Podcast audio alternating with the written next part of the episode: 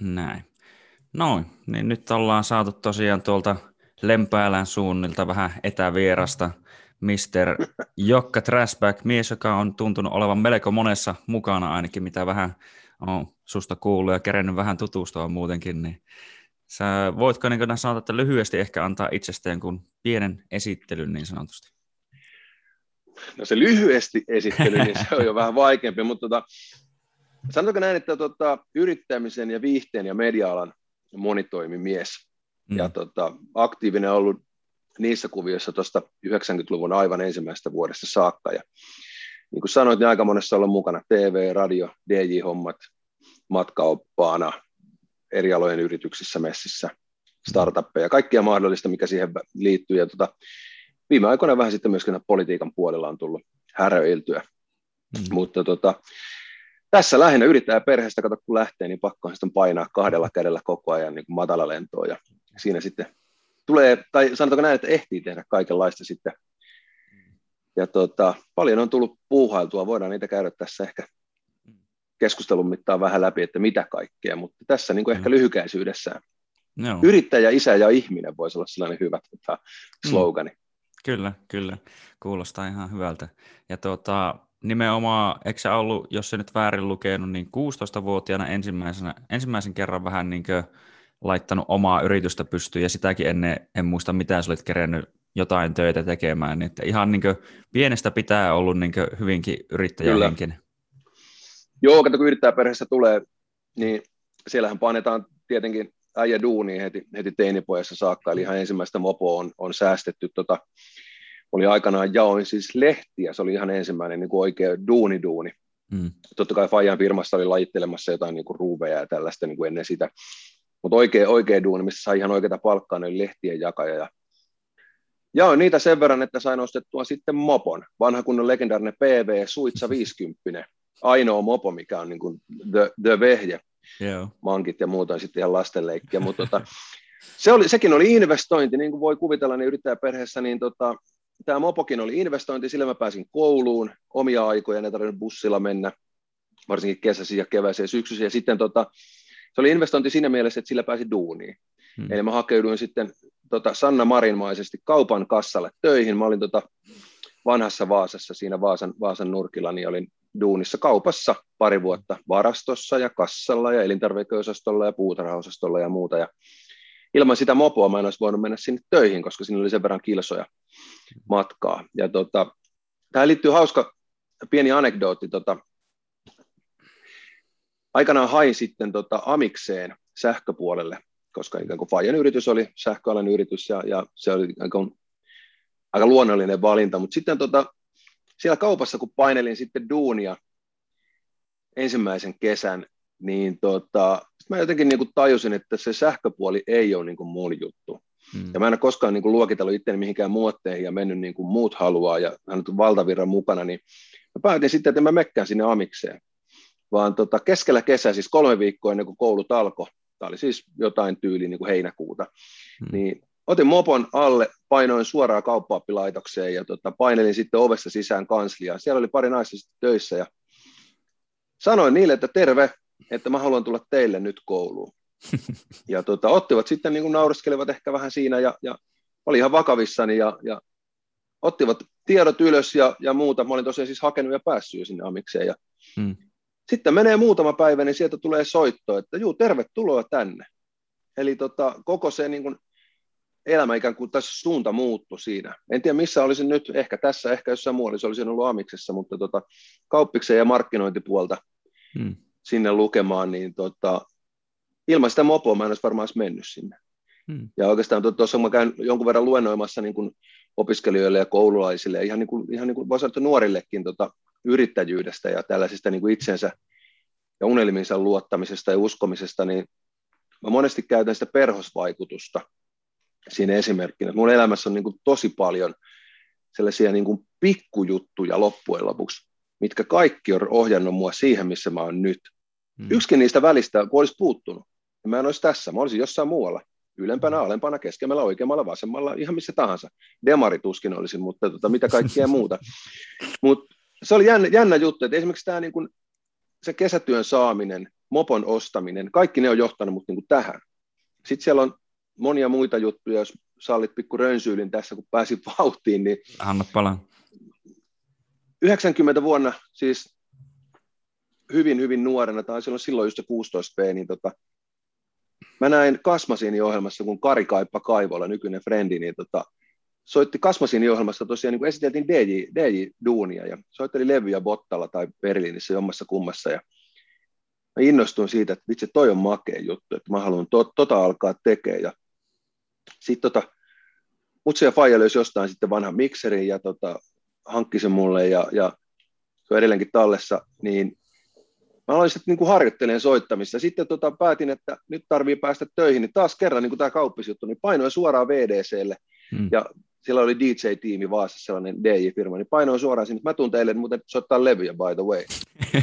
ja tota, se kannatti. Mä olin joulu, olisiko se joulupäivä tai Tapanin päivä 90, niin mä sain ekan DJ-keikan, Faija heitti mut sinne autolla ja tuli hakea yöllä vekeä ja mä soittelin siellä viinylilevyjä ja, ja mm. mä totesin, että tämä on makea juttu. Ja siitä suora leikkaus, tämä oli taas tällainen, jos mä olisin nähnyt sitä kasmasiinia, niin mä en olisi tässä. Ja suora leikkaus sit siitä 94 vuoteen mä voitin tiskijukkien Suomen mestaruuden sitten tahkolla.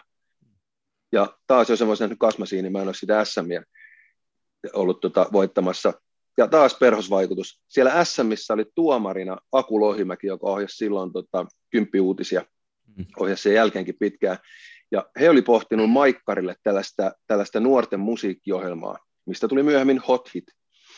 Ja tota, kun mä voitin sen kisan, niin Aku sitten totta kai me niin kuin bondattiin siinä ja juteltiin ja oltiin vähän niin kuin samoilla linjoilla. Mä olin toiminut siihen mennessä jo pari vuotta radiossa töissä. Hmm ihan vaan niin Jokkas Party Planet Radio Vaasassa, sellainen perjantai-illan bileohjelma, ihan huikea. Siitä kiitos Hippi Hoville. Niin tota, Aku sitten bongas mut siitä kisassa, että hei, toihan on niin suupaltti äijä ja tuollainen niin joviaali jätkä, niin tota, kutsu mut sitten koekuvauksiin tuonne tota Helsinkiin, sitä mm. TV-ohjelmaa varten. Okei, mä en päässyt. Mä en, mua ei valittu siihen, sinne valittiin toinen kaveri, mutta sitten koska mä, mua kiinnosti aihe ja mahdollisin olla monessa mukana, niin mä soitin sitten Akulle, että tota, mä tiesin, että syyskuun, olisiko nyt kun viides päivä oli ne kuvaukset ekat, ja tota, soitin sitten siihen, että saanko mä tulla niin tsiikaa, että mä otan junan tästä Vaasasta ja tuun katteleen niitä kuvauksia, ihan mielenkiinnosta. Ja Aku sanoi, että totta kai, hmm. tervetuloa, ja sitten kävi niin, että toi, se juontaja, kundijuontaja, naisjuontaja oli siis Miisa, tämä laulaja, hmm. nyt jo toki edesmennyt, ja sitten oli Aku ja sitten joku. Niin tämä kundi sitten, niin tuli joku kränä, en tiedä mikä, mutta pari päivää ennen kuin nämä ekat kuvaukset oli, mihin mä olin matkalla jo muutenkin, niin Aku soitti, että nyt tämä kaveri on estynyt, että hän ei nyt pääsekään tai hän ei ole valittu siihen, että mitä jos sä juontasitkin tätä ohjelmaa? Totta kai, mä olin heti, että käsi pystyisi, moi, mä oon tulossa joka tapauksessa sinne, ja sitten kävi niin, että mut valittiin siihen, siihen tota Maikkarin hotit-ohjelman juontajaksi, ja sehän oli yksi sellainen niin kuin ihan valtava ratkaiseva askel taas niin kuin mun uralla, koska se oli aikansa niin kuin suosituin musiikkiohjelma. Okei, niitä oli tyyliin kaksi, kolme koko maassa. Mutta 400 000 viikkokatsojaa oli suurin piirtein siihen aikaan. Ja ilman sitä puhelua, että mä olisin halunnut mennä kattoon sinne, ja ilman sitä, että porukat osti mulle aikanaan sen mikserin, mm. niin mä en olisi päässyt koskaan telkkariin.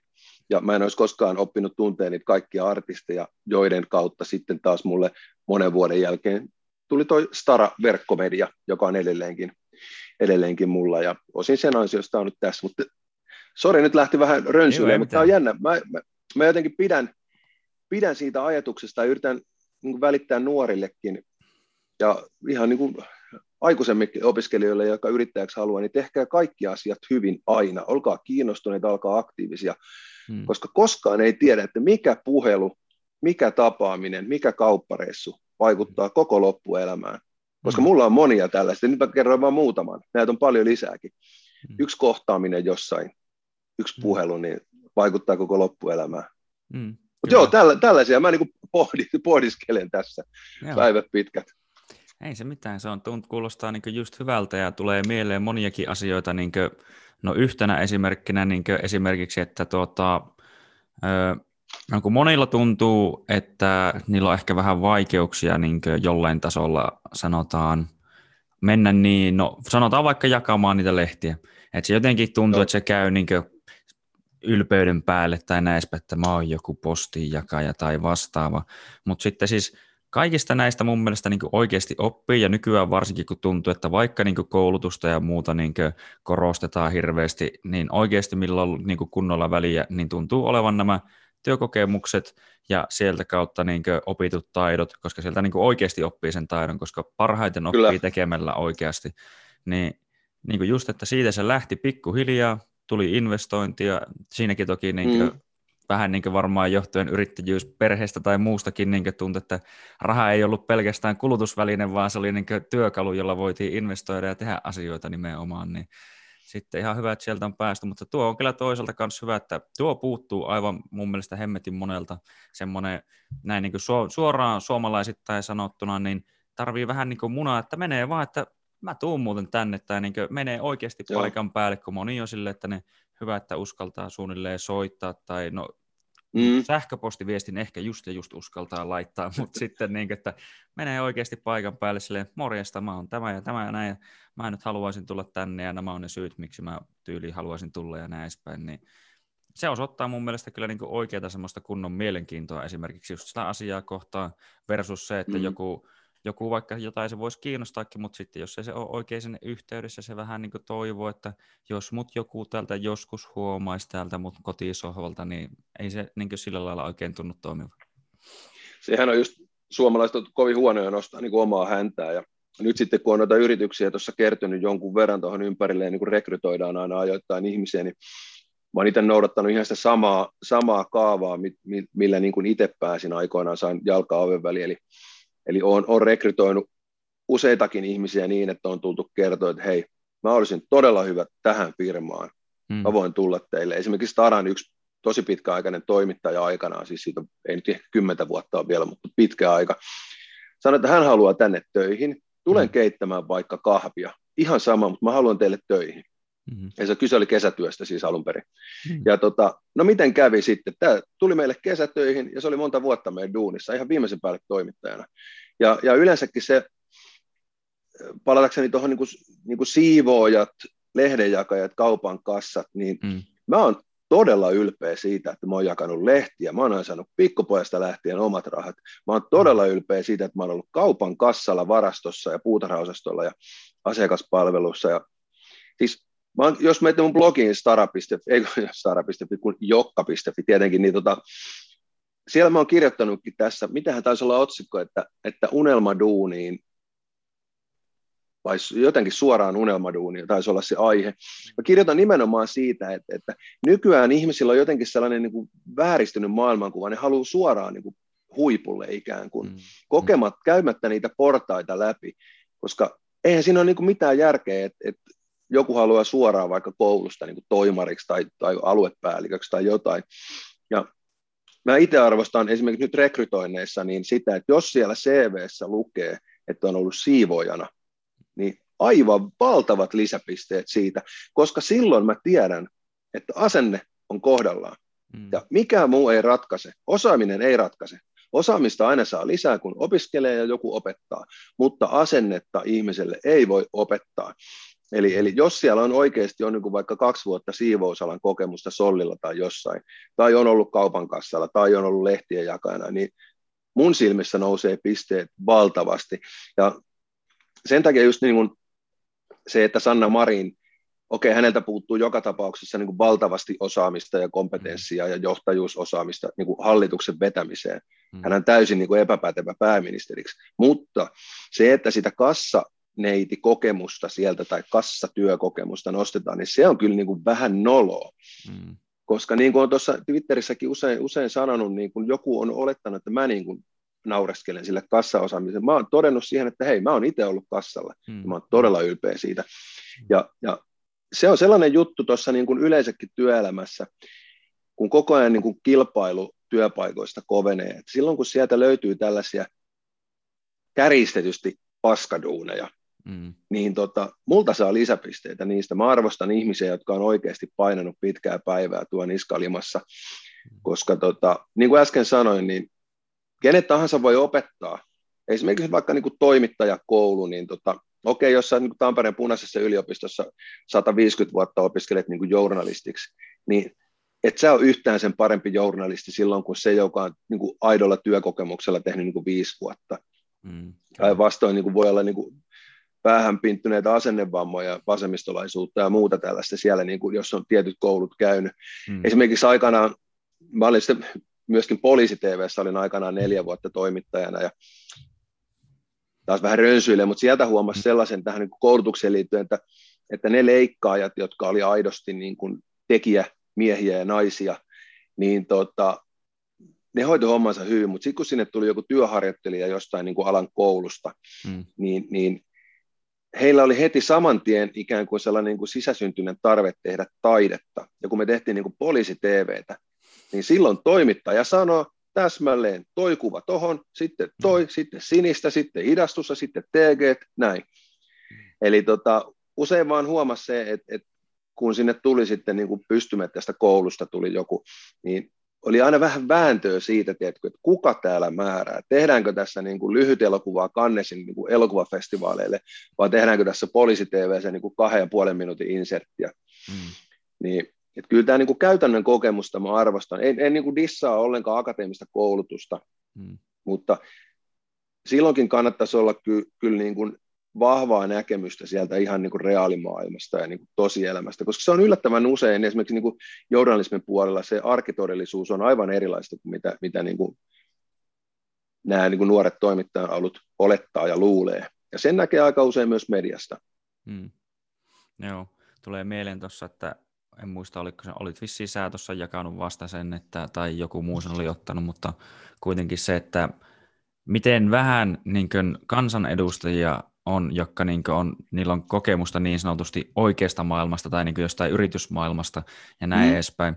Ja se niin tuntuu, että se oikeastaan no näkyykin helposti välillä, että niin kuin, sekin on, niin kuin, tai tulee tämmöinen vähän erilainen esimerkki kuin itsekin, niin kuin, että kun olen tuolla Raksa-työmailla pyörinyt aika paljonkin niin elämäni aikana, että silloin kun tuossa on niin ollut tosiaan kesäduuneja ja muita, niin on pyörinyt Raksalla ja on mennyt niin Ruotsinkin puolelle Raksan hommiin ja kaikkea muuta Oho. tehty 12 tunnin päiviä just niin sille, että on niitä ollut niitä pitkiä päiviä ja näin edespäin. Ja sitten, niin kuin, että kun itse kuitenkin on sitten koulutukselta niin, niin insinööri, tuotantotalouden insinööri, niin siltikin niin kuin, kun monesti niille sanoo siellä, että insinööri, niin, niin tuota, moni ajatteli heti, että ei saatana, että mikä, mikä tämmöinen mm. nimenomaan teoriatyyppi tämä nyt on, että sillä ei ole mitään ajatusta niin tästä oikeasta tekemisestä. Ja niin sen takia niillä tuntuukin, että niillä hiirtää siellä työmaalla silleen justiinsa, että niin kuin, ne monesti ne duunarit sanoo, että ei nuo insinöörit oikeasti tiedä, miten tämä homma tehdään.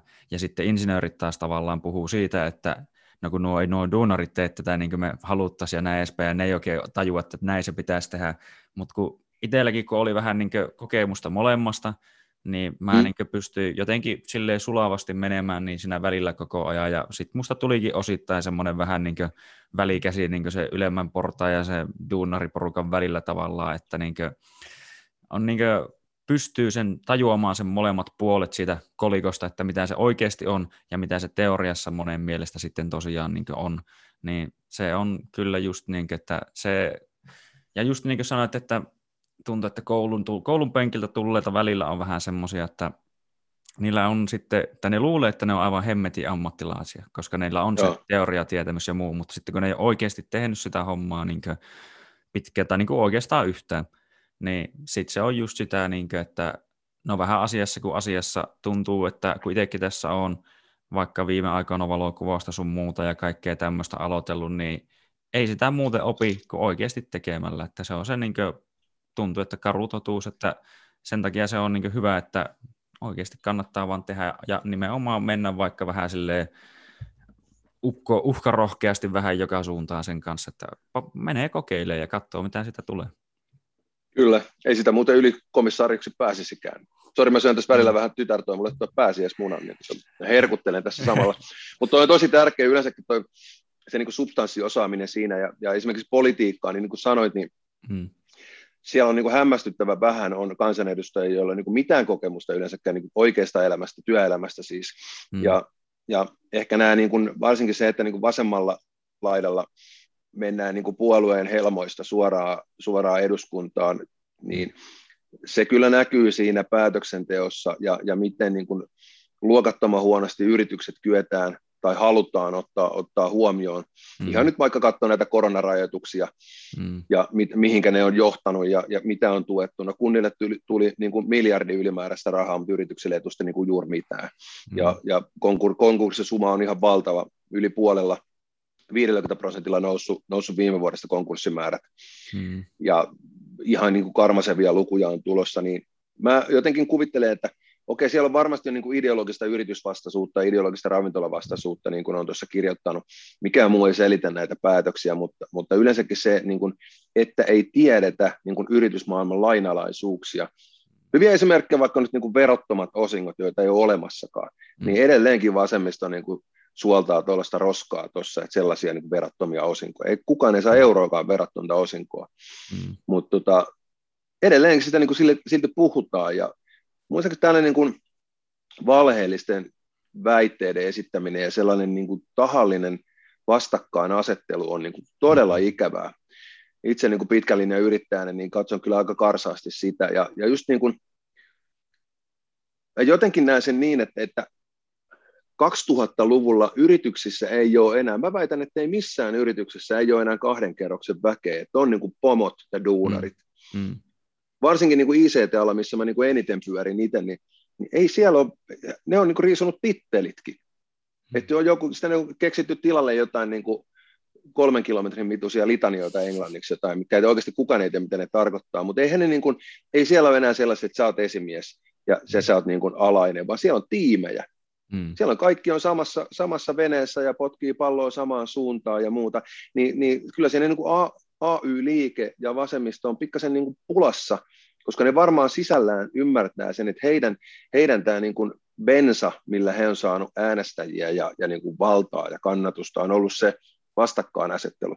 Ja nyt sitten kun maapallo on kuitenkin, tämä maailma on mennyt niin paljon eteenpäin, varsinkin työelämä, varsinkin länsimaissa, niin tota, heiltä on lähtenyt se niin kuin moottoriveke siinä vaiheessa, kun yrityksissä on on niin poistettu kaikki raja-aidat ihmisten väleiltä. Hmm. Et toimitusjohtaja on ihan samalla tasolla kuin joku, joku koodari, hmm. ja ne tekee puhaltaa samaa hiileä ja muuta. Niin on siinä aika vaikea sitten niin kuin vasemmalta enää huutaa, että duunari, johtaja, niin kuin, että, että kun ei ole enää mitään tällaisia raja-aitoja. Hmm. Että ei mulla niin kuin käyntikortissa ei lue mitään, silloin lukee mun nimi ja sitten on puhelinnumero. Ei mulla ole mitään titteliä. Jos joku kysyy, niin mä sanon, että mä oon yrittäjä mm. enkä niin kuin toimitusjohtaja ja hallituksen puheenjohtaja ja herra iso herra. Me ollaan kaikki samaa tiimiä, mutta mut just niin kuin viittasin tällä, tällä siihen, että kun mainitsit sen, että kansanedustajia on paljon, joille ei niin kuin aitoa substanssiosaamista niin kuin mm. tosielämästä ja niin varsinkaan yrityselämästä ja työelämästä, niin, niin kyllä se muodostaa meille sellaisen niin kuin riskin tuossa päätöksenteossa nyt, että ei osata ottaa huomioon sellaisia, että niin kuin miten esimerkiksi yritysvaikutuksia näillä päätöksillä, niin mm ja niitä nyt saadaan lukea parhaillaan lehdistä sitten, kun mennään konkurssiin, kun ei ole niin. oikealla tavalla tuettu. Kyllä. Ja toki niin tulee tuosta mieleen, että se oli jännä, että pitkä aikaa sanottiin sille, että kato, kun ei ole mennyt yrityksiä konkurssiin korona-aikana, kun oli se konkurssisuote tai mikä se olikaan, niin kuin, että se oli Joo. laitonta mennä konkurssiin vielä niin kuin tuohon, oliko pari kuukautta sitten asti. Ja muutenkin, niin kuin, tai just niin kuin tuntui, että kun tulee mieleen se, että kun nämähän sanoo olevansa niin kuin juuri näiden pienten yritys- tai pienten tekijöiden puolella, niin mitä just nämä niin viimeisimmätkin rajoitukset on tehnyt, niin on poistanut juuri kaikki pienet tekijät ja jättänyt ne kaikista jättiväisimmät, isommat. Niin mm. Nimenomaan ne saa olla auki ihan marketit ja kaikki, mutta kaikki niin pienet liikkeet, joissa myydään ihan samat asiat, pystyttäisiin varmasti olemaan niin paremmin jopa näiden rajoitusten kanssa siellä, ja nimenomaan, että se ihmismassa ei ole läheskään niin valtava, mikä siellä on, niin tuntuu, että tässä on vähän semmoista kaikkea, niin kuin, että miten tämä niin oikeasti tukee nimenomaan niitä pieniä tekijöitä. Samaan aikaan tuntuu, että kun eikö se Sanna Marini tuota muuten toitottanut tätä nimenomaan yrityksiltä tätä vastuullisuutta ja mitä se nyt olikaan ja kaikkea muuta. Se oli toi... Ja samaan aikaan tosiaan niin haukkuu niitä ihan lyttyy ja tälleen ja tekee asiat heille mahdollisimman mm. vaikeaksi. Joo, Kaipolan yhteydessä Sanna Marin tosiaan lausui sen, että tarvitaan yrityksiltä sitä yhteiskuntavastuuta. Ja mm, joo, kyllä se on niin kuin, nimenomaan Sanna Marin, jolta, jolta koko Suomi ja yritykset tarvitsisivat sitä niin kuin yhteiskuntavastuuta. Et esimerkiksi mm. toi, tää, rajoitukset, mitä nyt niin kuin haluttiin painaa läpi, oli se tosiaan, että Prismasta voit mennä vaateosastolle hypistelemään niitä farkkuja, mm. koska siellä myydään myös ruokaa. Mutta sä et voi mennä siihen niin kuin vaikka Ideaparkin tai Helsingissä vaikka nyt Sellon, onko se mm. Espoon puolella, anyway, no. niin voi mennä siihen, siihen viereiseen vaatekauppaan hypistelemään niitä housuja. Ja mm. kun ostat ne sataisen housut Prismasta, mm. ketä se hyödyttää, versus, että ostat ne sataisen housut siitä naapurin vaatekaupasta, joka on mm. yksityisen paikallisen yrittäjän pyörittämä, niin mm. aivan niin kuin no-braineri siinä mielessä. Ja yhtä lailla myös se, se että tota, näitä on niin tosi paljon näitä yrityksiä, on korufirmoja, mitä tahansa, niin nyt näillä päätöksillä niin kuin tuettiin näitä isoja hypermarketteja sen sijaan, että mm. niin kuin pieniä vaikka vaatekauppoja. Ja sitten taas se, että itsekin joudun tietenkin ruokakaupassa nyt korona-aikana käymään, niin se, se että jossain Prismassa on oikeasti siellä sisällä keskimäärin varmaan, niin kuin, vaikea sanoa, 200 ihmistä vaikka kerralla. Mutta sitten se viereinen vaatekauppa, jossa et saisi mennä, niin siellä on niin kuin kaksi asiakasta. Kummassa saat koronan niin. Niin kuin todennäköisemmin.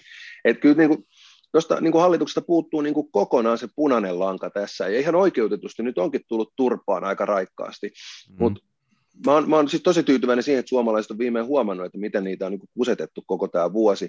Mm. Mä oon vähän yllättynyt siitä, että meni vuosi ymmärtää, että vasemmisto potkii tässä niin kuin suomalaisia jaloille. Mutta mm. nyt ainakin kalluplukujen perusteella nyt ihmiset on niin kuin viimeinkin fiksuja kun ovat, niin ovat huomanneet, että mm. tämä onkin ihan bluffi tämä koko hallitus, että ei tässä niin kuin, ole niin kuin päätä eikä häntä. Sitten samaan aikaan, kun tämä on, tämä on koominen tämä, mitä Sanomarin totesi silloin hallituksessa aloittaessa, että perustamme päätökset tutkittuun tietoon ja asiantuntijoiden lausuntoihin, niin kumpikaan ei ole pitänyt paikkansa missään vaiheessa. Mm. Että ei tässä ole niin kuin asiantuntijoiden lausunnoilla ja tutkitulla tiedolla niin kuin mitään tekemistä. Ihan no. sieltä maskigateista, maskigatesta niin kuin mm. alkaen. Mm. Ja ihan edelleen tänäkin päivänä niin ei oteta ollenkaan huomioon näitä.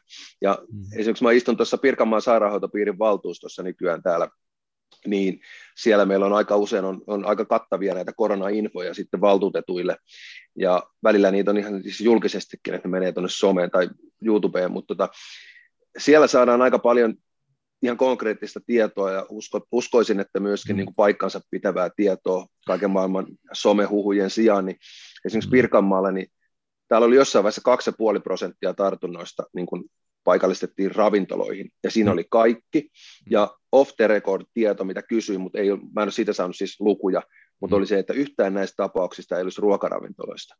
Mm. Ei ainoatakaan. Mä toivon, että mä saan tähän jatkossa niin kuin vahvistuksen, mm. mutta että ne olisi ollut just näistä niin kuin baareista, bubeista, diskoista, missä nyt ihmiset oli niin kuin lähekkäin.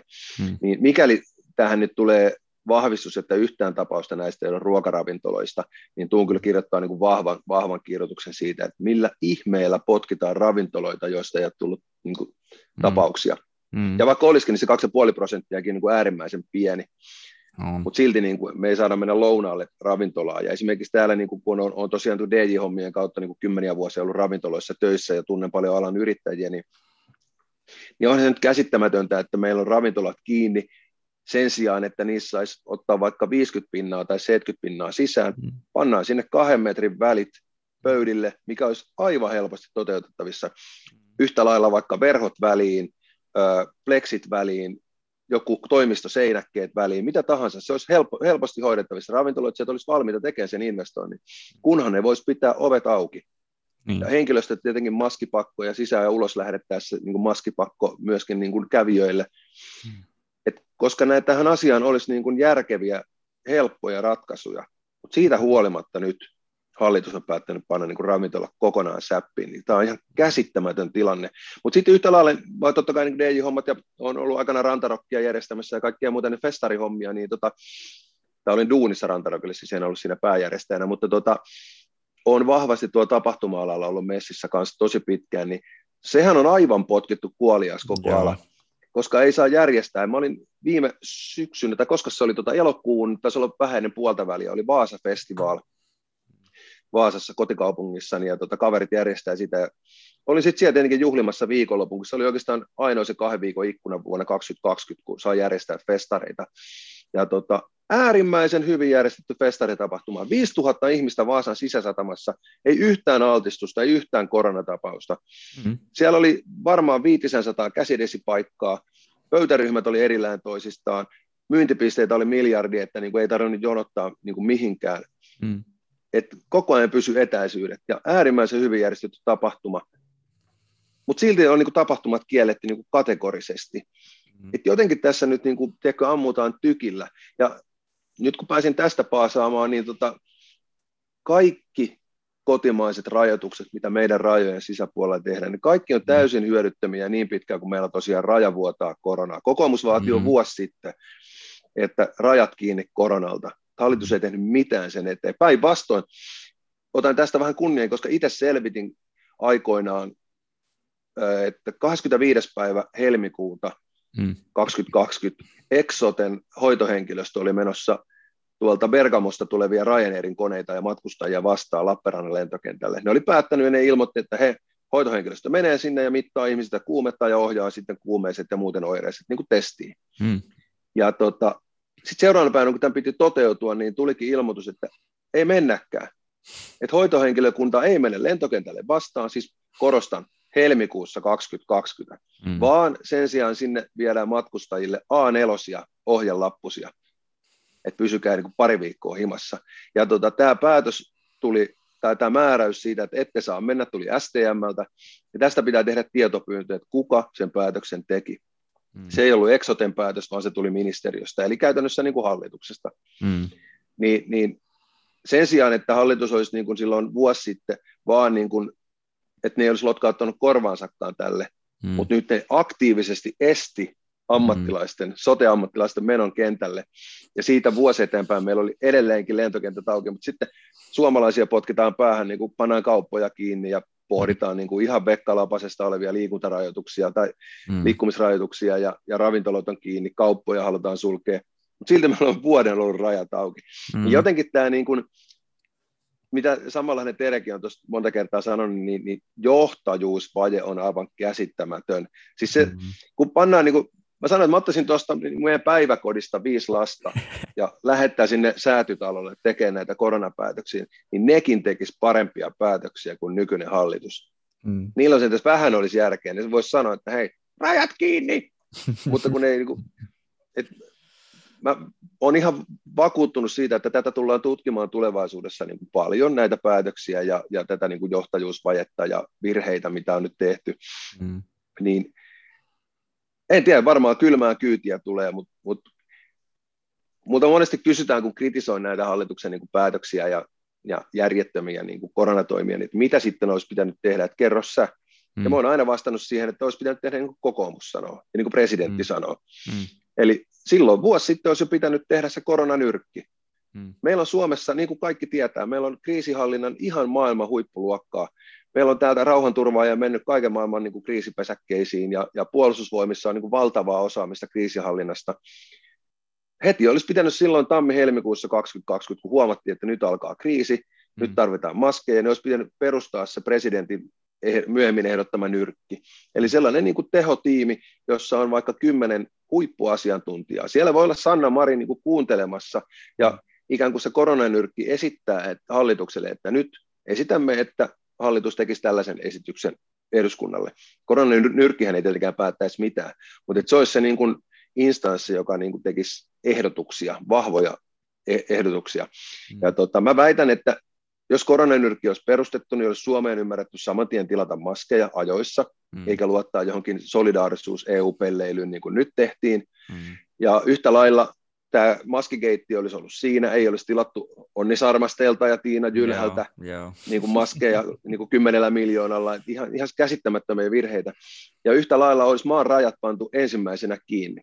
Siis jos joku, niin esimerkiksi puolustusvoimat tietää, miten lentokentässä satamat ja muuten rajat hoidetaan kuntoon. Mm-hmm. Mutta tota, koronanyrkkiä ei perustettu, koska Sanna Mari halusi tietenkin niin kuin pieni Napoleon syndrooma siellä varmaan taustalla, niin haluaa pitää mm pitää langat käsissä ja paistatella itse tuolla lehdistötilaisuuksissa. Ja nyt on sitten, en tiedä, onko se johtanut myöskin kuolemantapauksiin, mutta ainakin tämä niin koronakriisi on niin kuin merkittävästi pahempi, kun amatöörit on päässyt säätämään tuolla. Eihän siellä asiantuntijoita ole niin kuin ketään. THL-arviot, niin kuin, joihin Sanna Marin näköjään luottaa, niin tota, nehän on ihan kuin repis tuolta noilta samalta pikkulapsilta tuolta meidän, meidän lähipäiväkodista. Nyt me eletään kuitenkin tässä niin kuin, öö, huhtikuun alkupuolta ja huhtikuun 18. päivä THL esityksen mukaan piti olla 11 000 tautitapausta. Mm. että tässä on aika paljon kirimistä. Tosiaan niin kuin Ohisalo sanoikin, niin aika monen loppukyyri pitää ottaa, että me saadaan 11 000 tapausta tuohon niin kuin parin viikon päähän Joo. päivässä. Sitten siellä luotetaan tällaisiin niin kuin ihan hatusta revittyihin niin kuin sloganeihin. Mm. Hämmentävää sinänsä. No.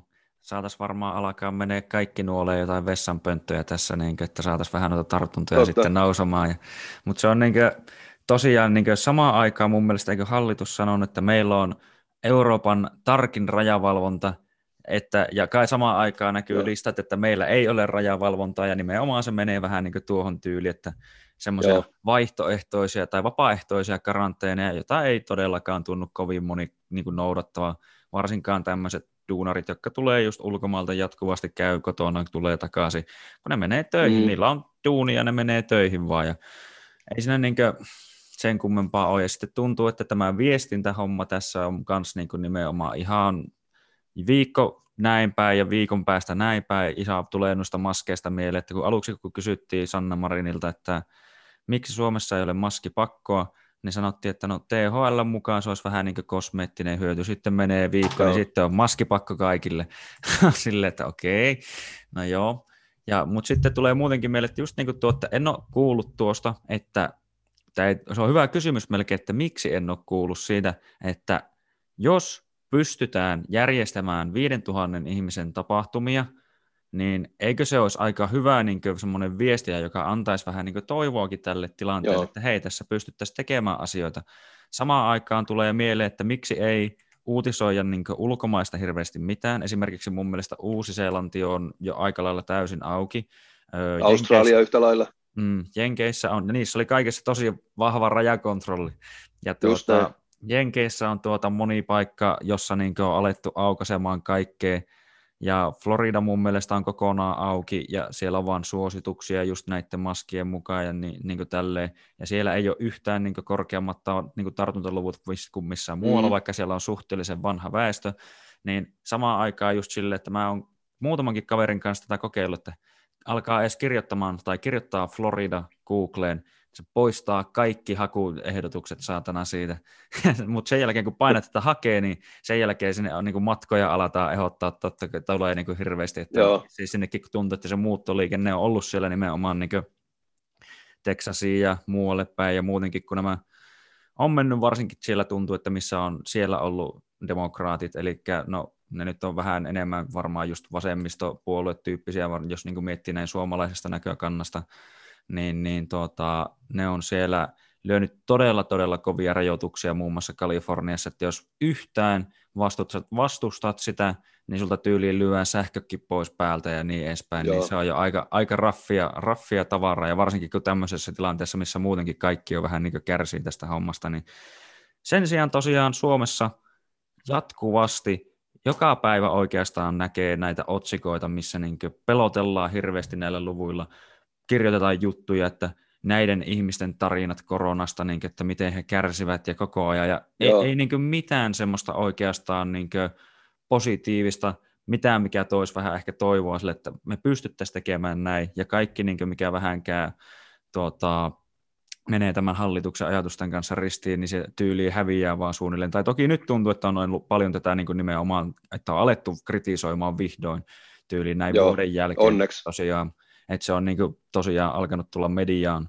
Ja sitten siinäkin tuntuu, että niin kuin jos siitä johtajuusvajeesta puhutaan, niin tämän jälkeen, niin kuin Ohisalokin muun muassa, niin alkaa osoittaa syyttävällä sormella vaan ja kaikkialle muualle, niin että kun tämä on teidän vika, että miksi tämä meidän viestintä on tämmöistä, vaikka viestintä on otettu haltuun sinne niin hallituksen päähän. se on ihan naurettava se, se peruste, peruste sitten kun sitä kysyttiin, että miksi, miksi hallitus tai valtioneuvosto on ottanut sitä viestintää itselleen, mm. niin se perusteltiin jollain niin kuin graafisella ilmeellä, aivan niin kuin Pekka Lapasesta. Mm. Mutta hyvä esimerkki tämä just tämä, mitä mainitsit, tämä niin kuin tapahtuma, niin pistää vaikka Stara Vaasa Festival hakuun netissä, niin tulee varmaan se. Mä tein sieltä nimittäin videoraportin sellaisen viiden minuutin, missä esiteltiin mestaa ja juteltiin järjestäjien kanssa, että miten voidaan järjestää korona-aikana 5000 ihmisen festarit. Niin tota, se, oli, se oli hyvä esimerkki siitä, mutta tota, kyllä tämä, tämän hetken tilanne on se, että uutisointia on, on tosiaan vähän ehkä, mä arvostan sitä, että kerrotaan niin kuin asioista asioiden nimellä, mutta mm. kuitenkin se niin kuin yle, ylemääräinen pelottelu menee vähän överiksi. Sitä, se, mm. se ei ole niin kuin enää uskottavaa, mutta sitten taas, taas sitten toises, toinen ääripää on se, että nämä niin kuin maskidenialistit ja tällaiset niin kuin mm. propellipäät ja kukkahatut, ei, ei kukkahatut, vaan nämä foliohatut, mm. että tota, kun tuollakin kun jossain niin kuin kaupassa käy, niin siellä on niitä yleensä nuoria aikuisia, jotka, jotka on niin kuin, elää ihan jossain niin kuin denialisti maailmassa ja, ja mm. tyyliin niin kuin, no, niillä on aika moisia hurjaa korkealentoisia spekulaatioita siitä, että mistä tämä koronavirus yleensäkin johtuu, pois mm. lukien tietenkin nämä 5G-hässäkät ja niin kuin tällaiset, että jotain mikrorobotteja on tuolla tota, rokotteissa. Mutta tällainen kriisitilanne tuo oikeastaan molemmat ääripäät niin kuin vahvasti esiin, että on, on näitä kuolemalla pelottelijoita, ja mm. sitten on tätä niin kuin denialistiosastoa, joiden mukaan maskit on niin kuin vaarallisia ja muuta. Ja, mm. ja tuossa tota, tutu hammaslääkärin kanssa juttelin, kun tuossa oli tota, joku esitti, että nämä niin kuin keuhkot vaurioituu näistä, näistä kirurgista, ihan näistä normaaleista niin kuin kasvomaskeista, mm. niin hammaslääkäri totesi siihen, että hän on käyttänyt niin kuin 15 vuotta työssään. Mm tuntikausia joka päivä. Et kummasti ne keuhkot vaan niin kuin lenkilläkin ihan rakaa, tai siis toimii edelleenkin, että ei tässä niin kuin mm. mitään ongelmaa Mutta jotenkin tämä antaa sellainen kriisitilanne aina, aina niin kuin liikaa, varsinkin sosiaalisen median aikana, niin liikaa ikään kuin mahdollisuuksia molempien mm. ääripäiden tällaiselle niin kuin höttöilylle. Ja, ja mä pidän ehkä tällä hetkellä kyllä vaarallisimpana sitä niin kuin maskidenialisteja, niitä, et, jotka esittelee tuolta jotain, niin kuin, esimerkiksi eilen joku laittoi mulle joku S tuolta, niin tota STM, tämän legendaarisen maskiselvityksen viime keväältä, joka niin kuin tyrmättiin saman tien asiantuntijan toimesta, että se ei vaan niin kuin pidä paikkansa, mm. niin edelleen sitä jaetaan tuolla sitten, että STM mukaan ei toimi. Mutta nythän tota, tietenkin niin kuin aina, aina faktan tarkistus ja tällainen on tosi tärkeää myös näissä asioissa, ja nythän maailmana ylivoimaisesti arvostettu lääketieteellinen media The Lancet, niin mm. sehän julkaisi tuossa nyt sitten, olisiko se ollut niin kuin helmikuun puolivälin tiimoilla, niin julkaisi niin kuin vertaisarvioinnin ja, ja niin kuin tosiaan niin kuin sellaisen raportin tästä, että maskeista on hyötyä. Ei mm. ehkä välttämättä paljon, mutta on hyötyä, joten niitä kannattaa mm. käyttää. Ja Lansetti sanoi, että, tai siis suositteli käyttää niitä. Sitten tämä ECDC, eli Euroopan, onko se nyt sitten tartuntatautivirasto vai mikä se suomenkielinen ECDClle on, niin julkaisi kanssa tuossa äskettäin siitä lausunnon ja suosittelee käyttämään. Ja mikä, mikä erikoista oli siinä se, että ECDC mukaan tämä maskin käyttö suojelee myös käyttäjäänsä jos käyttäjä on, on tota riskiryhmää. Mm. Eli kyllä niin kuin näiden, näiden, yleensä itse pyrin niin kuin perustamaan kaiken näkemykseni asiantuntijoiden lausuntoihin ja, ja niin kuin dataan, niin tällä hetkellä maailman parhaat asiantuntijat sanoo, että maskien käytöstä on hyötyä, niin kyllä niissä sitten mun mielestä on hyötyä. Mm. Et sitten jos Suomessa joku foliohatut on eri mieltä, niin, niin ehkä kannattaa niin poistaa mut sitten Facebook-kavereista tai muuten, että voi, voi sitten mennä tuonne torille huutaan tuskaansa. Mutta tota, mä luulen, että tässä päästään tämän vuoden aikana vielä niin kuin eroon tästä koko koronahärdellistä. Tai totta kai siis ongelma, mm-hmm. ongelmahan jatkuu, se tulee pyöriin, pyöriin varmasti ja, ja maskejakin tarvitaan pitkään, mutta sitten tämä niin kuin kriisi, varsinainen kriisi tulee taittumaan. Mä muistan tuon viime, viime vuoden 2020 loppukesän, niin se alkoi olla jo sellaista niin kuin vähän onnellisempaa ja vapaampaa aikaa. Mm. Niin kovasti kyllä toivon, että, että sitä kohti nyt mennään. Ja, ja kyllä mä jotenkin sisäinen optimisti kertoo, että kyllä tässä niin kuin koko ajan mennään parempaan suuntaan. Ja, ja nyt kun tuossa katsotaan nyt tälläkin hetkellä tartuntatilastoja ja määriä, ja ennen kaikkea seitsemän vuorokauden keskiarvo, niin mennään niin kuin reippaasti jo nyt alaspäin. Mm. Eli nämä Sanna Marinin suunnitelmat, niin kuin liikkumisrajoitukset, niin ei ne olisi ollut perusteltuja, vaikka ne olisikin valmisteltu mm. hyvin. Mm. Et tota, mä, mä näen jotenkin aika vahvasti se, että tässä kun tulee vappu ja, ja kesälomat alkaa, YO-juhlat ja muut, niin me ollaan todella paljon paremmassa tilanteessa kuin nyt. Mm. Vaikka jos lukee lehtien palstoja, otsikoita, niin kyllä sieltä tulee aika synkkää, synkkää kuvaa edelleenkin. Mm. Mutta tässä ehkä kannattaa käyttää sellaista omaa harkintaa ja lukea vaikka tai katsoa, vilkasta näitä tartuntamääriä. Mm. Et ne, ne kertoo paljon. Totta kai siis voi tulla taas niin 75. aalto ja mm. nämä tota, uudet variantit, en mä sitä sano, mutta presidentti Mauno Koivisto aikanaan taisi olla ainoa fiksu, mitä ajan koskaan sanonut, oli se, että niin kuin, tässä meni, että kaikki, kaikki lutviutuu kyllä, että luottakaamme siihen, että kaikki, kaikki päättyy hyvin mm. siihen suuntaan. Niin mun mielestä se oli ihan fiksua kyllä. Mutta mm. tota, onneksi meillä on paljon muutakin kuin, muutakin kuin koronaa tässä niin kuin maassa käynnissä tällä hetkellä. Ja, ja mm. Se, tietenkin niin kuin korona-allehan on hautautunut nyt muun muassa niin kuin työllisyystoimet ja koko valtion talous mm, ja elvytys, elvytysrahasto ja kaikki nämä. Että, että kyllä niin kuin, mä jotenkin näen silleen, että, että Marinin hallitus haluaa korostaa koronaa ihan jo senkin takia, että niiden täydellinen niin kuin kompetenssipuute tuolla talouspuolella ja työllisyyspuolella niin ikään kuin ei, ei olisi keskusteluissa niin paljon. Ja heti jos joku sen nostaa esiin, niin sieltä isketään koronakorttia tai sitten misogyniakorttia mm-hmm. eteen. Että on niin kuin harmillista, että, että niin kuin esimerkiksi tänään Twitterissä ja, ja ja se ei ole oikeastaan nyt viimeisen puolen vuoden ajan ollut, ollut sellainen ilmiö, hmm. että kun joku, joku toteaa, että hallitus on taas kämmännyt jotain, mikä pitää paikkansa, joka on niin kuin hmm. perusteltua, niin sieltä nostetaan heti sukupuolikortti esiin. Eli Joo. Vasem, vasemmisto on vajonnut niin, kuin niin syvälle jo, että siellä ei ole enää mitään argumentteja muuta kuin, että nostetaan esiin tämä niin kuin sukupuolikortti. Ja sitten hmm. kun sitä taas ihmettelee joku, niin sitten sieltä nostetaan heti tämä kassatytöttely.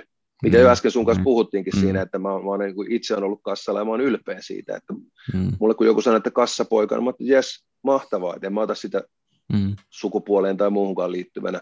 Mm. Mutta nyt pitäisi puhua paljon enemmän, varsinkin kun ollaan menossa kehys, kehysriiheen nyt vihdoin viimein, ja onneksi mennään ennen vaaleja. Siellä on mm. kovia päätöksiä tulossa ja hallitus voi jopa kaatua siihen mun nähdäkseni, niin, mm. niin nyt medioissakin pitäisi vähän vähentää korona-uutisointia ja keskittyä siihen talouteen. Mm. Koska se, se on se exit, exit-planit ja muut on tärkeitä. Mm. No joo, se on kyllä niin kuin, että myönnän, että tämä on varmasti ollut kaikille niin silleen vaikea tilanne, varsinkin just niin päättäjille ja tälle, että kun mm. miten, miten tekisit päätöksiä, mikä oikeasti miellyttää kuitenkin niin suurinta osaa kansaa ja niin edespäin.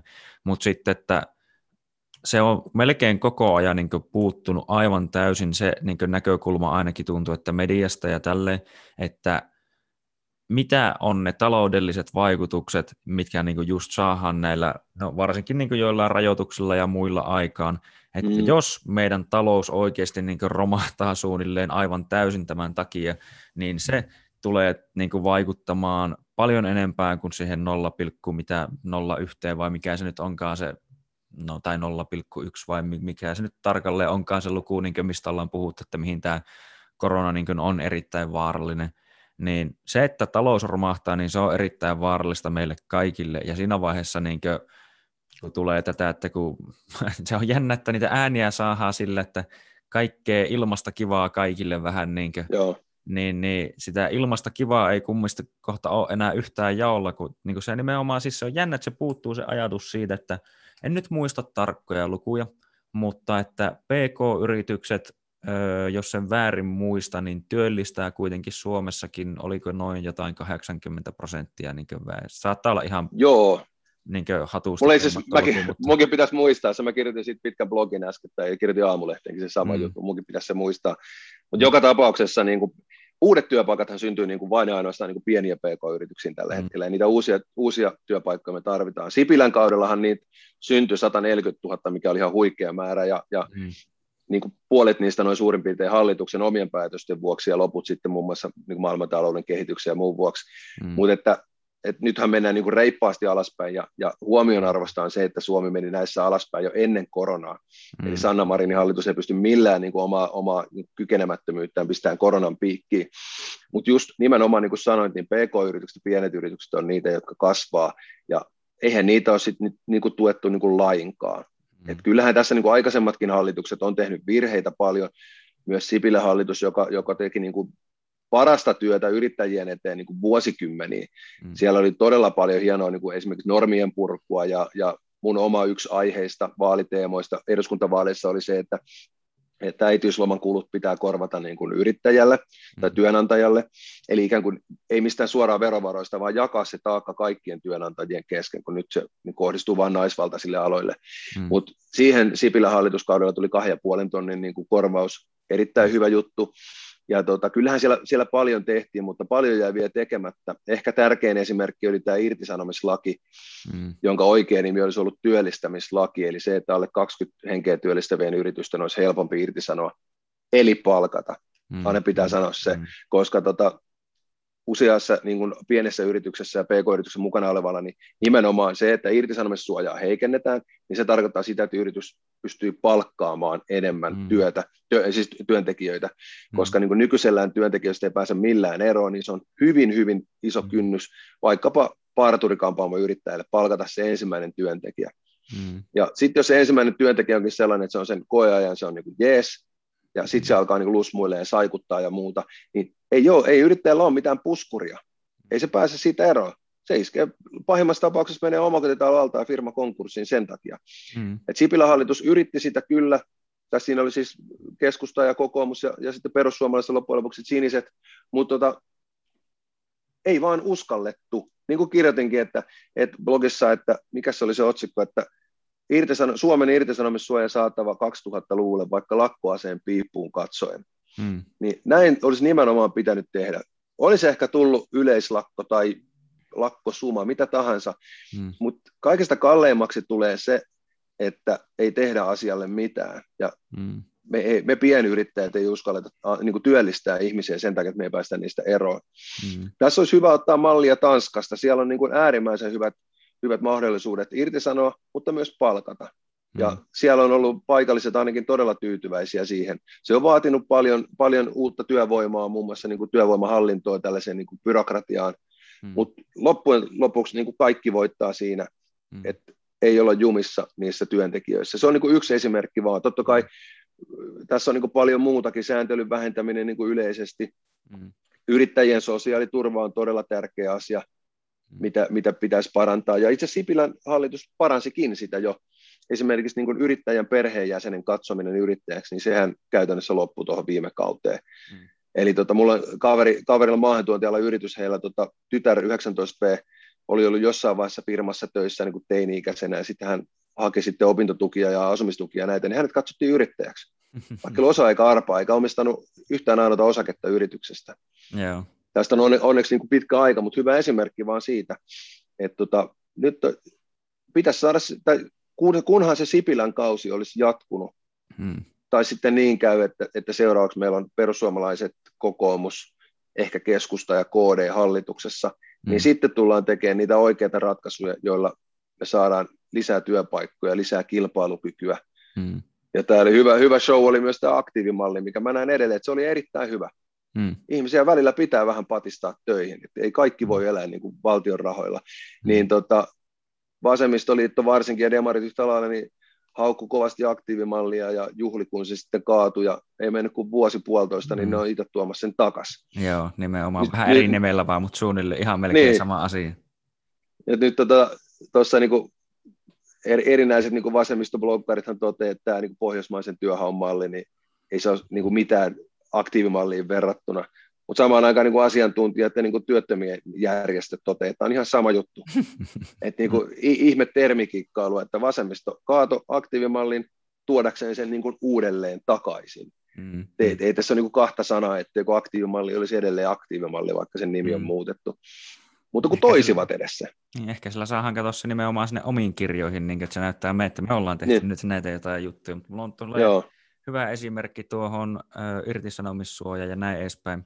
Sinne Ruotsin puolelle, kun tosiaan meni sinne Raksa-hommiin, niin Joo. siellähän on niin ainakin vissiin rakennusliitto, vai en mä tiedä mikä liitto se on, niin se on aivan saakeli hyvin siinä, niin siinä skeneessä silleen, niin kuin, että siellähän on muun muassa tämä niin, kuin, niin sanottu first in, last out mentaliteetti, eli kun olet tullut ensimmäisenä taloon, niin jos sun jälkeen palkataan työntekijöitä, niin kaikki ne täytyy heittää ensin niin menemään ennen kuin sut voidaan potkia pihalle.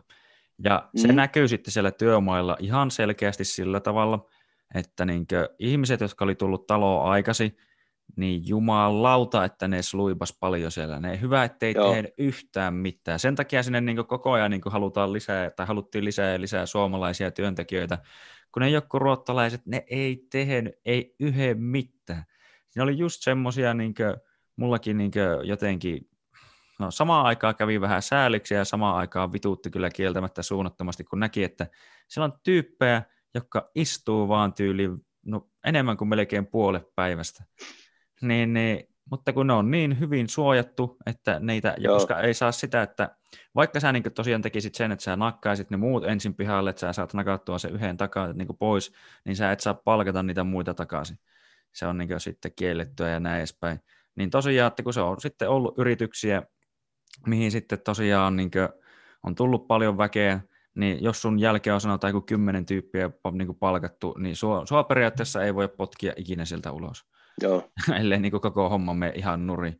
Ja sen takia niillä tuntuikin, että niillä on ihan törkeät kulut jatkuvasti, ja sen takia niin tuntui, että meillä oli toisaalta niin helppo olla sille ja saatto pysty niin helpomminkin vaatimaan ns. vähän parempaakin palkkaa tai tälle, että kun ne on sille, että joo, ihan sama te teette, niin, niin tänne vaan, tänne vaan, kun meillä on kuitenkin sitten vähän eri ö, mentaliteetti, kun me tullaan periaatteessa aliurakoitsijoina ja muina, niin sitten se on myös se nimenomaan se irtisanominenkin on sitten kuitenkin helpompaa ja niin edespäin. Se on. Joo, tuo on tärkeä, tärkeä pointti ja huhu kertoo, että Ruotsissa olisi jopa tehty sellaisia ratkaisuja, että kun se tarpeeksi noita sluibaajia sitten niin kuin pesiytyy sinne firmaan, niin ajetaan firma alas. Perustetaan uusi ja palkataan ne nuoret sinne tilalle ja tämä vanhukset mm. niin kuin sluivaille. Voi istua sitten himassa loppuelämän. Mutta tota, mikä, niin kuin, mikä tärkeintä ja hyvä kun nostit tämän esiin, sillä aihe, aihehan on niin kuin vakava ja myös vahvasti liittyy Suomeen, koska SAK ajaa tätä samaa irtisanomisjärjestystä Suomeen. Joo. kaksi kertaa noussut vasta niin kuin pinnalle, mutta se ei ole kadonnut minnekään. Eli, eli tota, SAK ajaa Suomeen samaa irtisanomisjärjestystä, eli niin kuin iän perusteella käytännössä, mm. tai sitten työiän. Katsotaan nyt, mikä mm. se sitten lopullinen on, mutta joka tapauksessa niin, että, että vanhempia sä et voi irtisanoa. Ja mm. kun sulla yrityksessä on niitä sluibaajia, niin kuin Ruotsissa on, mm. niin sä et pääse niistä eroon mm. ellei se niin kuin niitä nuorempia heitä jonkkaan sieltä. Ja tämä on niin kuin sellainen asia, että mua jotenkin kummastuttaa, että suomalaiset, niin kuin sanotaanko ne alle kolmekymppiset, mm. ei ole vielä tarpeeksi ymmärtänyt tätä. Mä oon itse yrittänyt tuoda blogeissa ja videoissa ja muissa esiin, että marssikaa ne hitto vieköön sinne niin kuin vaaliuurnille ja äänestäkää muita kuin demareita, koska mm. demarit ja SAK on niin kuin sama organisaatio. Ja jos mm. SAK jotain haluaa, niin demarithan sen ajaa läpi. Ja mm. tämä voi olla oikeasti, tämä voi olla vaikka nyt niin kuin tulevan syksyn asioita, että sitä lähdetään niin oikeasti painaa. Hmm. Ja sitten kerrotaan, että Ruotsissa on niin hyviä kokemuksia ja me, meillä tehdään sama juttu.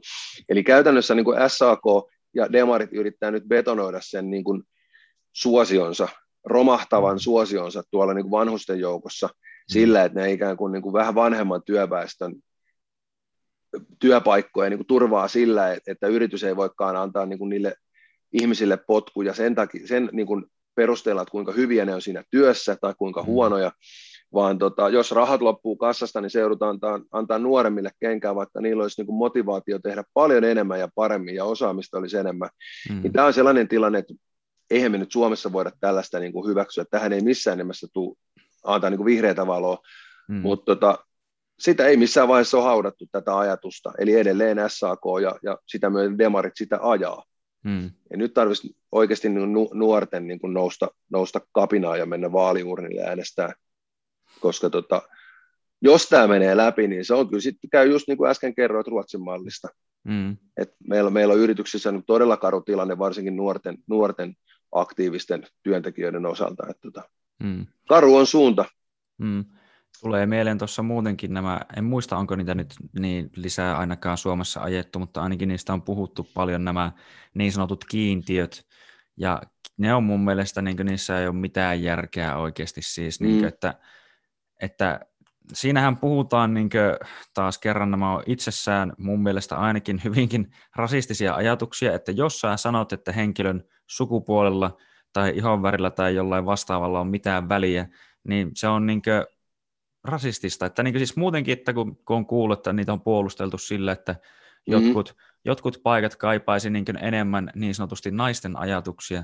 No mitä ne on ne naisten ajatukset ja onko kaikki naiset mukaan kaikesta samaa mieltä ja niin edespäin. Että eikö naisetkaan ole yksilöitä, että tuota, nimenomaan aina pitäisi palkata niin pätevyyden ja niin sopivuuden periaatteessa perusteella, mikä kuka on sopivin ja pätevin juuri siihen positioon, mitä niin sillä hetkellä haetaan. Joo sillä ei ole mitään väliä, niin kuin, että onko se niin kuin, minkälainen yksilö, kunhan se on vaan, niin kuin sillä on ammattitaitoa, jos ei ole ammattitaitoa, niin löytyy just vaikka sitä asennetta ja muuta ja niin kuin, muuten motivaatiota siihen hommaan, niin sillä pystytään sitten kyllä niin kuin kouluttamaan siihen, mutta siis että sillä ei pitäisi olla mitään väliä, että onko se mies, nainen, tai niin ulkomaalainen vai kantasuomalainen vai siis ihan mikä vaan, vaan niin mm. ammattitaidolla on väliä, ei, ei millään kiintiöillä. Silleen niin kuin, ja tuokin kiintiöasia tuntuu, että sitä on koitettu johonkin, niin kuin, no yleensäkin, että jos vaikka insinöörejä nimenomaan on suuri osa miehiä. Sen voin todistaa, meillä koulussakin oli kyllä sille, että suuri osa, jotka haki insinöörialalle,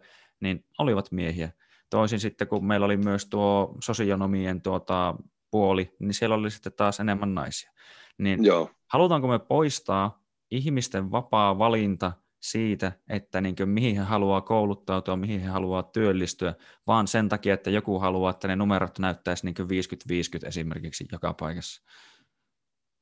Siinä ei ole mun mielestä mitään järkeä. Ei, mä oon ihan samaa mieltä sun kanssa, että toi, toi niin kuin aitoa tasa-arvohan ei ole se, että, että boostataan jompaa kumpaa sukupuolta, oli aihe mm. tai, tai niin kuin viitekehys, ihan mikä tahansa. Mm. Et esimerkiksi niin kuin joku johtajan palkkaamisessa, niin, niin voisi tehdä niin, että se rekryyritys selvittää kaiken, mm. osaamisen, henkilökohtaiset taidot, kyvyt, mielentilan, kaikki nämä, ja jättää sitten sukupuolen veke.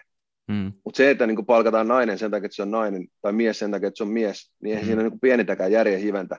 Ja se niin positiivinen syrjintä, niin että et tarvitaan niin kiintiö, joku tietty sukupuoli johonkin, mm. niin kyllä se, se menee sitten niin ojasta allikkoon. Ja yleensäkin se, toi keskustelu, mitä tuossa nyt niin käydään, varsinkin niin jossain Twitterissä misogyniasta ja muusta, niin, mm. niin kyllähän se, onhan se nyt naurettavaa siinä mielessä, että pyritään ihmiset väittää olevansa, olevansa niin kuin su, tasa, sukupuolten tasa-arvon puolella, mutta mm. silti ne boostaa niin kuin vaan toista sukupuolta. Mm. Ja se, että jossain, vaikka nyt sitten niin kuin hallituksessa tai jossain yrityksen johdossa on vain tiettyä toista sukupuolta, niin mm. jos se on sukupuoli yksi, niin se on mm. huono juttu, mutta mm. jos enemmistö onkin sukupuolta kaksi, niin se mm. onkin sitten niin kuin todella hyvä juttu. Eihän se ole mitään tasa-arvoa. Oikeita tasa-arvoa on se, että kaikki sukupuolet, niin kuin, tai molemmat sukupuolet on niin kuin tasa-arvoisia toistensa kanssa. Mm. Niin mä oon ihan samaa mieltä sun kanssa siitä, että on niin kuin naurettavaa, että sitä niin kuin korostetaan. Esimerkiksi tuo just niin kuin sukupuoleton rekrytointi. Mm. että joku Merkuri Urval tuossa tekisi haastattelut ja kaikki, niin siihen saakka, että ei, on niin kuin se valinnan paikka, niin ilman, ilman, että kumpaakaan sukupuolta mainitaan siitä. Se olisi mun mielestä ihan niin kuin pätevä. Mm. Koska eihän, eihän yritys, yrityksen niin kuin johdosta ei tee se sukupuoli, ei tee pätevämpää johtajasta, oli sitten kumpaa sukupuolta tahansa. Kyllä vaan kyllä se on se osaaminen ja substanssi ja, ja koko tämä niin kuin, minkälainen se ihminen on johtajana. Niin kuin nyt mm. nähty Sanna Marinista, niin oli Sanna Marin sitten mies tai nainen, niin tota, hän on niin kuin aivan luokattoman surkea johtaja. Mm. Ja, ja jos Sanna Marinin nimi olisi Sami Marin, niin hän olisi niin kuin mies, mm. niin ihan valtavasti niin kuin samanlaista kritiikkiä tulisi. Ihan ihan sama, mutta silloin se ei olisi misokynia. Nyt, nyt koska hän on mm. nainen, niin se on misokynia se, että, että niin kuin perustelusta kritisoidaan. Niin mm. M-korttia nyt nostetaan niin kuin pikkasen turhaa helposti, ja varsinkin silloin, kun oikeat argumentit loppuun, niin mennään sen sukupuolen taakse piiloon. Mm. Hallituksen tekoja pitää mun mielestä arvioida ja kritisoida ihan niin kuin huolimatta mm. mistään mm. sukupuolesta mitään. Mm. tai työkokemuksesta, oli kaupan kanssa tai, tai köyhyystutkija tai mitä tahansa. Et mm. jos on kompetenssivaje, niin sitten on kompetenssivaje. Mm. Ei sitä pidä tehdä sukupuolikysymystä eikä mitään niin kuin työkokemuskysymystä. Että. Hmm. No tulee tuosta mieleen, että kun yleensäkin jos niin väittelee tai no keskustelee, mutta monesti sitten se ehkä menee jollain tavalla väittelyksi, mutta siis toki semmoiseksi yleisesti ottaen hyvän niin tahtoiseksi väittelyksi, mutta niin, että yleisesti ottaen, milloin ihmiset kääntyy siihen, että ne alkaa hyökkäämään niin sitä toista osapuolta kohden, mm. niin on se, että niillä on itsellä loppunut niin argumentit periaatteessa. Niin Kyllä. sen jälkeen aletaan niin heittää just jotain näitä ihmeellisiä kortteja, jolla koitetaan sitten jollain tasolla romuttaa sen toisen niin kaikki, mitä se on sanonut ihan täysin. Ja tätä on näkynyt varsinkin somessa paljon, että no, yleisimmät varmaan on ollut just niin kuin, No, vaikka esimerkiksi tuo, että kun puhutaan, niin kuin, että rajat pitäisi tässä tapauksessa ainakin olla kiinni. Muuten mä oon sitä niin kuin, mieltä, että rajat pitää olla, tai niin kuin, onkin hyvä, että on auki. Halutaan, niin kuin, että tänne tulee niin kuin, väkeä ja sitten mm-hmm. saadaan niin kuin, ne tänne, niin kuin, tähän sosialisoitumaan tähän niin kuin, yhteiskuntaan ja näin edespäin. Mutta että se on heti tämmöistä, mikä se on se termi, mutta no vieraan pelkoa ja saat kuulemaan saman tien natsi, ja se on niin semmoinen leima vaan, joka niin pff, läntätään samoin tien näin, ja kaikki mitä nämä sen Joo. jälkeen sanot, niin sillä ei ole mitään väliä. Ja näissäkin tuntuu nimenomaan, että ja just niin kuin tuo misogynia, eli niin naisviha, jos joku ei sitä tiedä, niin tuota, on just se, että eikö me vähän niin alenneta sen sanan arvoa loppupeleissä, koska tuolla on kuitenkin semmoisia oikeita niin vaimohakkaajia ja tämmöisiä niin sanotusti. Joo. Niitä ikävä kyllä löytyy, että niitä ei yleensä, ne ei tästä maailmasta lopu, vaikka niin kuinka yritetään. Totta kai ne yleensä ja onkin mun mielestä vähentynyt koko ajan, vähentynyt ja vähentynyt, koska siitä on tullut niin kuin, tälleen sosiaalisesti moraalitonta ja niin edespäin.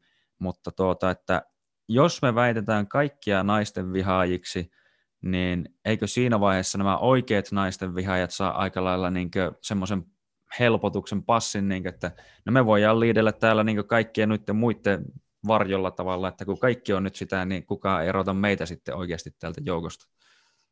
Tuo on hyvä pointti, mä en ole sitä noin miettinytkään, että tuota, ärsyttänyt ja on, on, on kommentoinut paljon sitä niin misokyniakortin niin kuin perusteen tuota käyttämistä, mutta toi sun pointti on kyllä sellainen, että ei ole tullut aikaisemmin mieleenkään, että oot, oot niin kuin ihan naulan kantaan osut siinä kyllä, että, hmm. ja nimenomaan sitä, sitä sukupuolikorttia on nyt käytetty koko tämä Marinin hallituksen ajan, nimenomaan silloin, kun oikeat argumentit on loppunut, ja, hmm. ja harmittavan usein, niin kuin sanotaanko nyt, tällä hetkellä se ei enää toimi. Nyt on menty viimeinen kuukausi, kaksi menty jo siihen suuntaan, että jengi on saanut siitä tarpeekseen. Hmm. Mutta niin kuin esimerkiksi viime keväänä, niin aina kun se misogyniakortti sieltä nostettiin, niin se toinen puhuja, niin ellei hän ollut tosi niin kuin paksunahkainen ja, ja valmis niin kuin käymään sitä keskustelua aamuun saakka, hmm. niin todella moni nosti kädet ylös ja se toimi se misogyniakortti, naisvihakortti, se toimi todella hyvin. Hmm. Ja, ja nostaisin tähän esiin nyt äskettäin tuossa oli tota, eräs, eräs tällainen niin kuin hyvinvointialan yrittäjä tästä meiltä Lempäälästä, oli mukana selviytyjät ohjelmassa ja,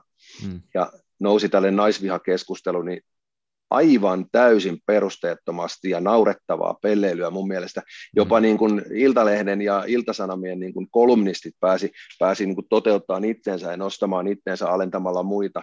Mm. Tämä niin kuin kohun, ihan tuulessa temmatun rakennetun kohun kynnyksellä, tai siis se varjolla, koska tota, satuin katsomaan sen selviytyjät jakson siitä, ja sitten tänne ekstra, mistä nämä kommentit tuli, niin mm. kysehän oli nimenomaan siitä, että, että tota, naiskilpailijat päättivät äänestää sukupuolen perusteella kaikki miehet ulos. Mm.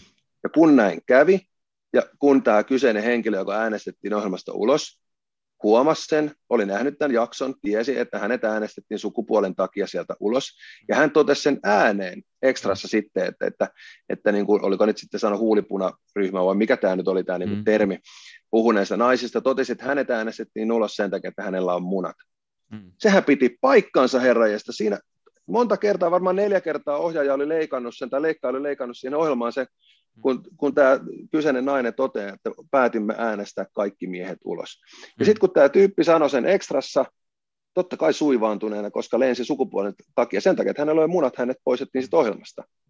Niin se oli sitten niin kuin naisviha. Ja sitten tämä niin kuin juontajanainen siinä, niin maailman suurin hyvesignalointi pelleily, kun tota, mm. hän sitten avautui jossain lehtiartikkeleissa, että hän ei pystynyt keskeyttämään tätä. Mitä? ei siinä ollut mitään keskeytettävää, ei siinä ollut naisvihasta niin kuin pätkääkään. Mm. Kyllä mua, jos mä olisin reality-ohjelmassa ja mut äänestetään siitä ulos sen takia, että mä oon mies, niin mulla on oikeus ottaa siitä itteeni ja sanoa, mm. että mut äänestettiin siitä ulos. Ja ne, jotka on nyt katsonut, toivottavasti mahdollisimman moni, moni jotka silloin hyvesignaloi tällä naisvihalla ja mm. ikään kuin nosti itseään alentamalla muita, niin toivottavasti mm. he on katsonut nyt selviytyjät sarjaa siitä lähtien, mm. koska jokaisessa jaksossa tämä toistuu. Se todetaan kerta toisensa jälkeen, että me olemme päättäneet äänestää miehet ulos täältä. Mm. Niin miksei sitä sitten kritisoida? Mieti, kun siellä olisi ollut niin kuin joukko miehiä, olisi päättänyt äänestää naiset ulos. Herra Jessas, meillä olisi tuolla niin kuin lehdet täynnä kirjoituksia ja muuta. Niin tämä oli, mä olen paljon kirjoittanut siitä, miten media maalittaa julkiksia. Mm. Jokka.fi blogistakin löytyi, niin tämä oli malliesimerkki siitä, että, että tuolla oli niin kuin joukko feministejä, oli odottanut, että koska he pääsevät, mistä he löytää sen seuraavan mi- mm. mihin pääsee pureutumaan. Ja oli joukko toimittajia, mm. Itse muita, muita parempia toimittajia, jotka pääsee sitten niin kuin tuolla Kallion kantakapakoissa sitä nostamaan itseensä, niin he oli odottanut varmasti, että koska tulee tilaisuus. Ja sitten kun se tuli, niin kaikki nappas samaan aikaan siihen kiinni ja keräsi ne irtopisteet, myös mm. tätä ekstra naisjuontajaa myöden, mikä oli ihan naurettavaa, niin tämä oli niin kuin malliesimerkki siitä. Sitten se kaluttiin, ja hyvä huomio oli se, että tämän kyseisen TV-kanavan saman konsernin iltapäivälehti julkaisi siitä ekan päivän aikana, taisi olla kuusi tai viisi artikkelia, mm. kun sitten taas kilpailevassa lehdessä oli yksi. Mm. Eli kyllä tässä niin tämä kohu rakennettiin ihan rakentamalla, jotta nämä toimittajat voisi hyvä signaloida sillä itseensä. Ikävä kyllä mm. moni arti, suomalainen naisartistikin lähti siihen pelleilyyn mukaan. Mm. Huoma, tie, tietämättä, että tässä ei ollut kyse mistään naisvihasta, vaan tämä kyseinen henkilö puhui ihan totta. Hän puhui, joka sana piti paikkaansa. Mm. Ja ne, jotka oli nähnyt tämän jakson, niin ties sen. Niin mm. Niin tästä rakennettiin sellainen tämä kyseisen reality-sarjan markkinointikampanja. Mä ymmärrän sen, mä oon itse ollut media-alalla pian 30 vuotta, mä ymmärrän, se on ihan hyvä, mm. näin tehdäänkin. Mutta se, että tämä markkinointikampanja tehdään niin kuin yhden yksityisen ihmisen niin kuin, häntä niin kuin syyttäen hänen kustannuksellaan mm. perusteettomasti ilman, että hänellä oli mitään naisvihaa siinä niin kuin, sinne mm. päinkä, niin se on mun mielestä paha juttu ja, ja, mm. ja tällaisiahan tulee on niin kuin tosi paljon esimerkkejä. Esimerkiksi Toimi Metsäkedon keissi taannoin. Mä siitä kirjoittanut myös tuolla blogissa, löytyy jokka.fi ja siellä haku, niin löytyy pitkä juttu, kuinka eräs toimittaja, suomalainen tunnettu toimittaja, maalitti tämän kyseisen julkiksen ja, ja sai sillä sitten hyvä signaloitua aikansa ja tuhottua tämän artistin uraa aika paljon siinä mm. samalla, jotta hän voisi nostaa itseensä niin kuin hyvä signaloimalla. Mm. Ja tota, mitäs muita tapauksia? No sitten tota, näitähän riittää vaikka kuinka paljon. Yksi, mikä mikä tota, itse aikanaan paljastin, oli tämä Kasmirin keissi, tämä Haipirinki. Hmm. Kaverit on levittänyt porno, pornovideoita ja kuvia, niin hmm. siitähän Helsingin Sanomat uutisoi siitä valheellisesti, Ilta-Sanomat, Iltalehti, Maikkari, Voise, oikeastaan vähän niin kuin kaikki uutisoi siitä tutkimatta niitä asiakirjoja. Mä sitten satuin olemaan ensimmäinen, joka sitten tilasi ne käräjäoikeudesta ja tuomioita. Mä luin sen 151 sivua läpi hmm. ja huomasin sitten ihmeekseni, että että nämä, kaikki nämä mediat on valehdellut Helsingin Sanomia myöden. Mm. Että se oikeusjuttu ei ollutkaan se, mitä niissä oikeuden asiakirjoissa kerrottiin. Ja sitten julkaisin sen sitten Starassa artikkelin, että, että tämä, tämä niin kuin artisti onkin oikeasti uhri eikä tekijä, mm. niin mulle tuli kaksi päivää sellainen paskamyrsky, että ei ole ikinä tullut.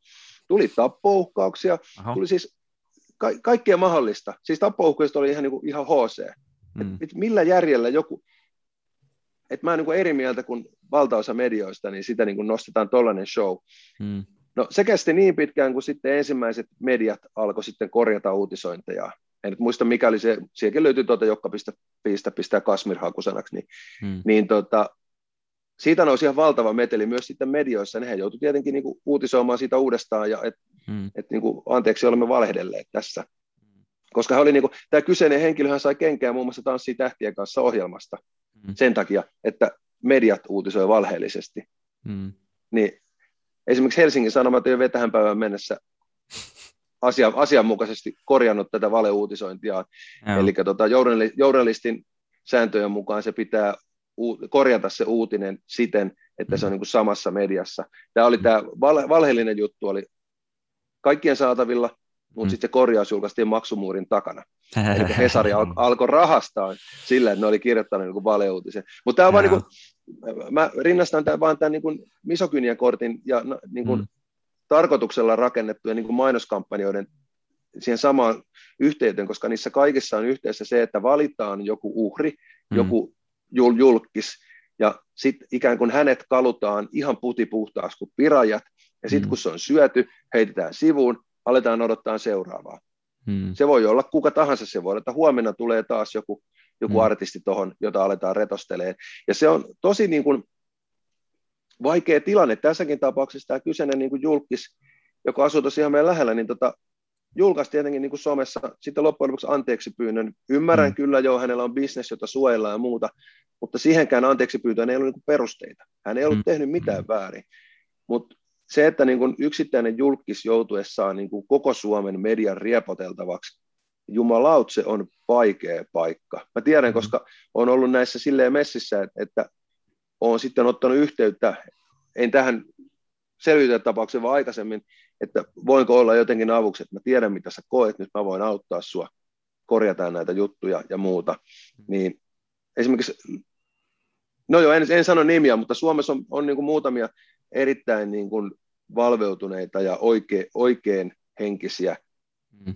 ammattilaisia toimittajia, jotka on niin kuin ollut näiden ihmisten tukena siinä tilanteessa, kun heitä on niin kuin potkettu mediassa päähän perusteettomasti. Et, tota, tämä on mielen, mielenkiintoinen maailma ja itse kun olen tähän niin kuin 93 vuodessa saakka on ollut niin kuin erilaisissa medioissa töissä, niin on kyllä ehtinyt nähdä kaikenlaista. Mutta nyt, sori, lähti taas mm. vähän Joo, niin ei mitään, ei mitään. Na, na, naisvihasta, mutta naisviha on vain yksi. Mm. yksi tota... hyvä.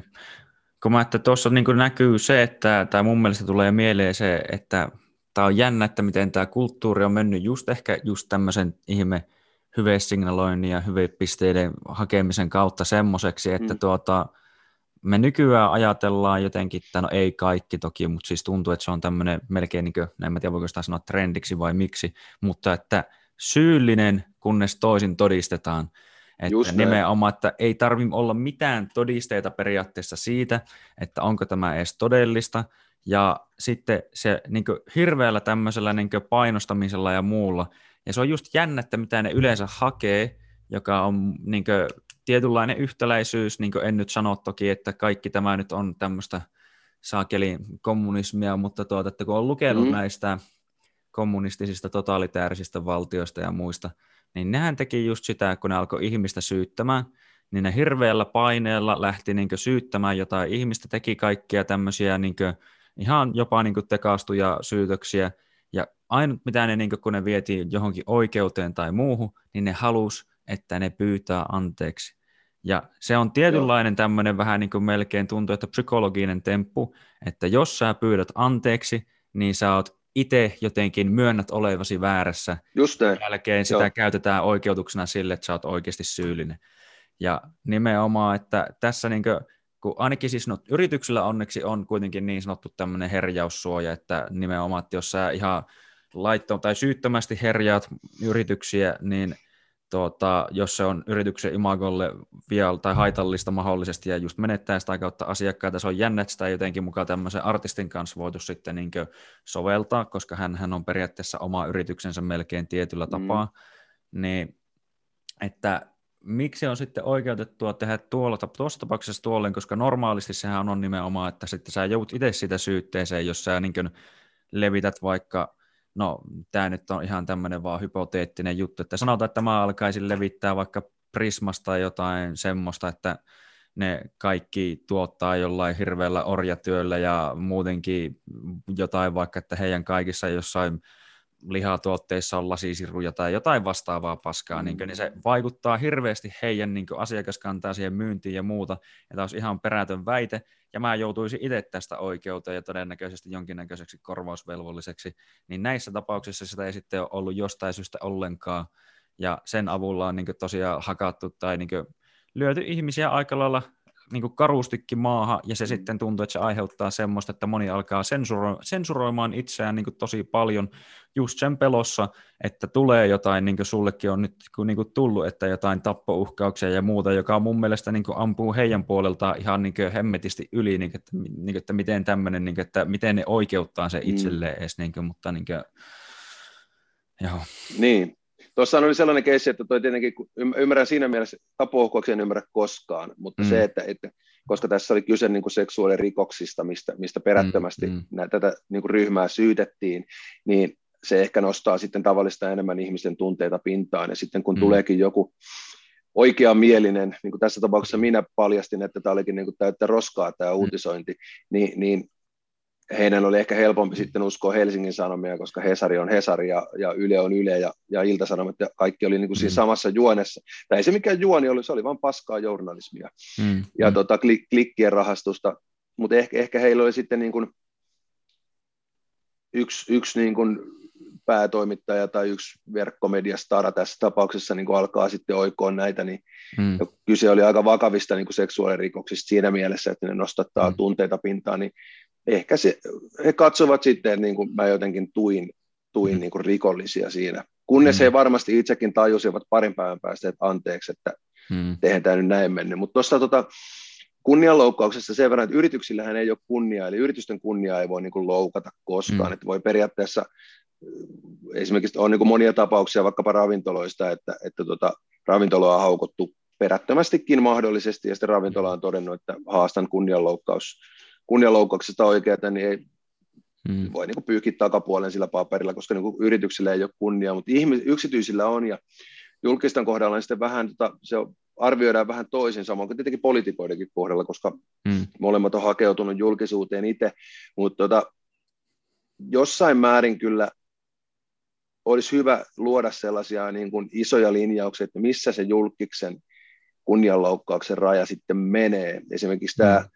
Tämä Kasmirin keissi, niin tämähän tämä käsit, niin kuin ylitti jo kaikki mahdolliset rajat. Mm. Että se on sitten, mulle ei kuulu se, että miten nämä on niin kuin sitten sovittu tuo kulissien takana, mutta tota, tämähän olisi ollut niin kuin käräjillä ihan niin kuin läpihuutojuttu, että tälleen kun mm. lähdetään valeuutisella niin kuin tuhoamaan jonkun artistin uraa, niin, mm. niin se on niin kuin aika karua, mutta sitten yhtä lailla toi, mä just katsoin tuossa, mä oon kirjoittanut 2017 tällaisen mediamaalittaa julkiksi ja klikkirahastusta vai jotain aivan muuta, niin kirjoitan mm. muun muassa siitä, kun Jari Sillanpää mm.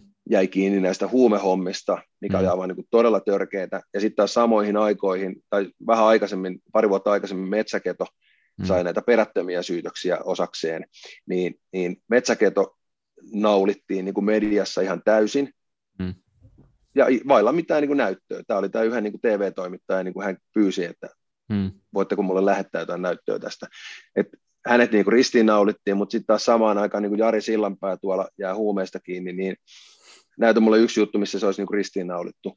Et koska Sillanpää oli niin kuin kansakunnan kaapin päällä ja sellainen ikoni, hmm. niin, niin hän oli liian tärkeä näille medioille, että hän, hänen niin kuin, hänet voitaisiin uhrata, koska jos näin olisi tehty, niin eihän Sillanpään tässä koskaan enää haastatteluita näille lehdille ja, ja muuta mm. vastaavaa. Niin Sillanpään huumerikoksia hyssyteltiin, kun samaan aikaan sitten taas tällaisia niin kuin ikään kuin vähempiarvoisia julkiksia niin kuin potkitaan päähän. Mm. Ja näitä tapauksia on niin kuin todella paljon ja niitä tulee olemaan jatkossakin. Ja tässä on niin kuin, mulla on niin kuin ollut pitkään sellainen teema, oikein kaksi teemaa kouluihin liittyen, se, että niin kuin talousopetusta lisää, voidaan puhua siitä pian enemmän, Joo. mutta tota, tosi tärkeä on se, se että miten itsekin on käynyt, kun on käynyt yrittäjyydestä kertomassa koululaisille, niin on siihen aina ottanut sen niin kuin media lukutaidon mukaan, on vähän kertonut niille, että miten, miten niin kuin journalismi toimii ja miten mediat toimii, niin olisi tosi tärkeää suomalaisille, varsinkin koulussa, lapsille opettaa median lukutaitoa, että mm. älä usko edes Hesaria, kaikessa. Mm. Älä usko edes Yle kaikessa. Lue mm. kaikkia medioita kriittisesti, aivan kaikkia. Mm. Niin tämä olisi tosi tärkeä, koska, koska ihan yhtä lailla, niin kuin esimerkiksi nyt, vaikka nyt niin kuin tässäkin hallitusshowssa ja tämä THL sekoilut mm. kaikki, niin, niin onhan Ylekin julkaissut ihan täyttä paskaa, siis valheellisia mm. uutisia.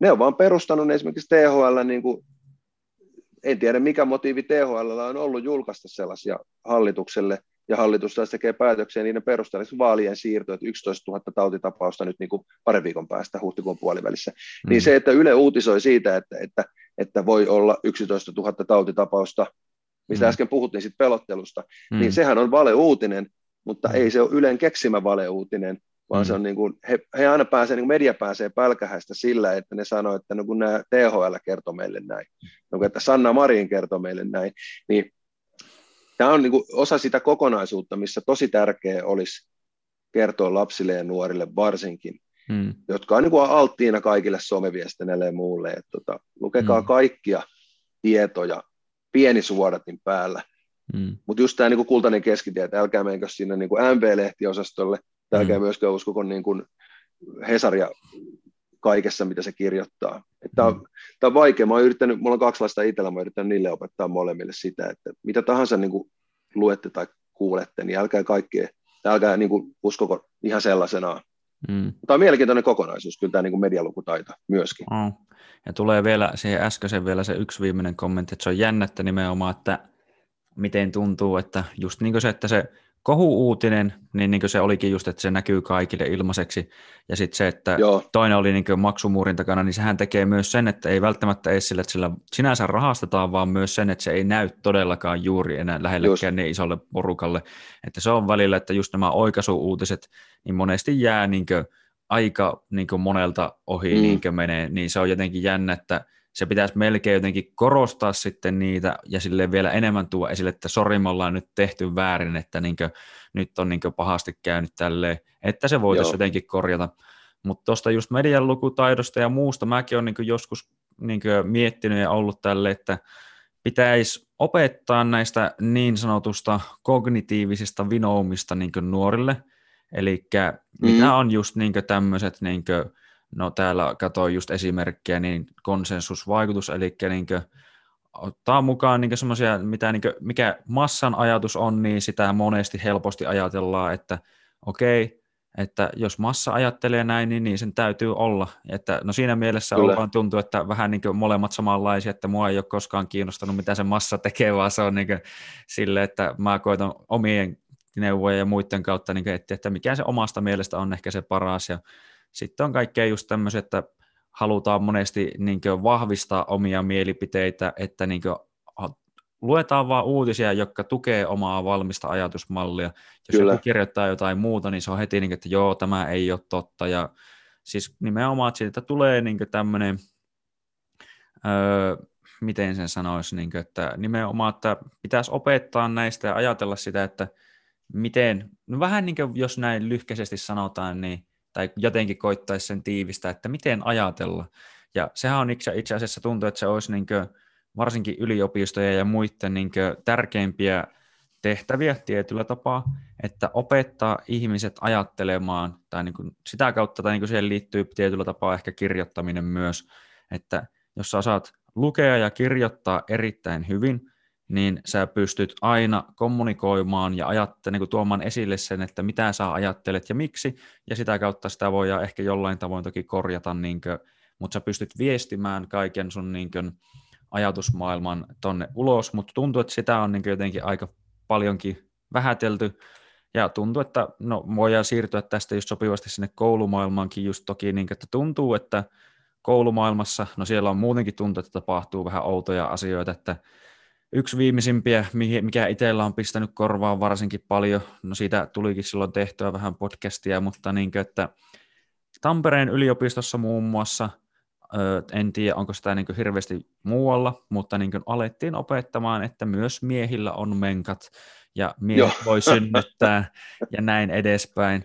Niin on sille, että mihin, mihin suuntaan tämä on niin menossa tämä koulutus, ja sitten on yksi asia, mikä tuntuu, että on myös huolestuttanut, nyt kun sitä on ajatellut, silloin mä sitä niin paljon miettinyt, niin jopa niin jonkinnäköisissä kauppatieteellisissä niin opistoissa on puhuttu sitä ajatusta, että niin velkaa voidaan ottaa niin loputtomiin ja näin edespäin.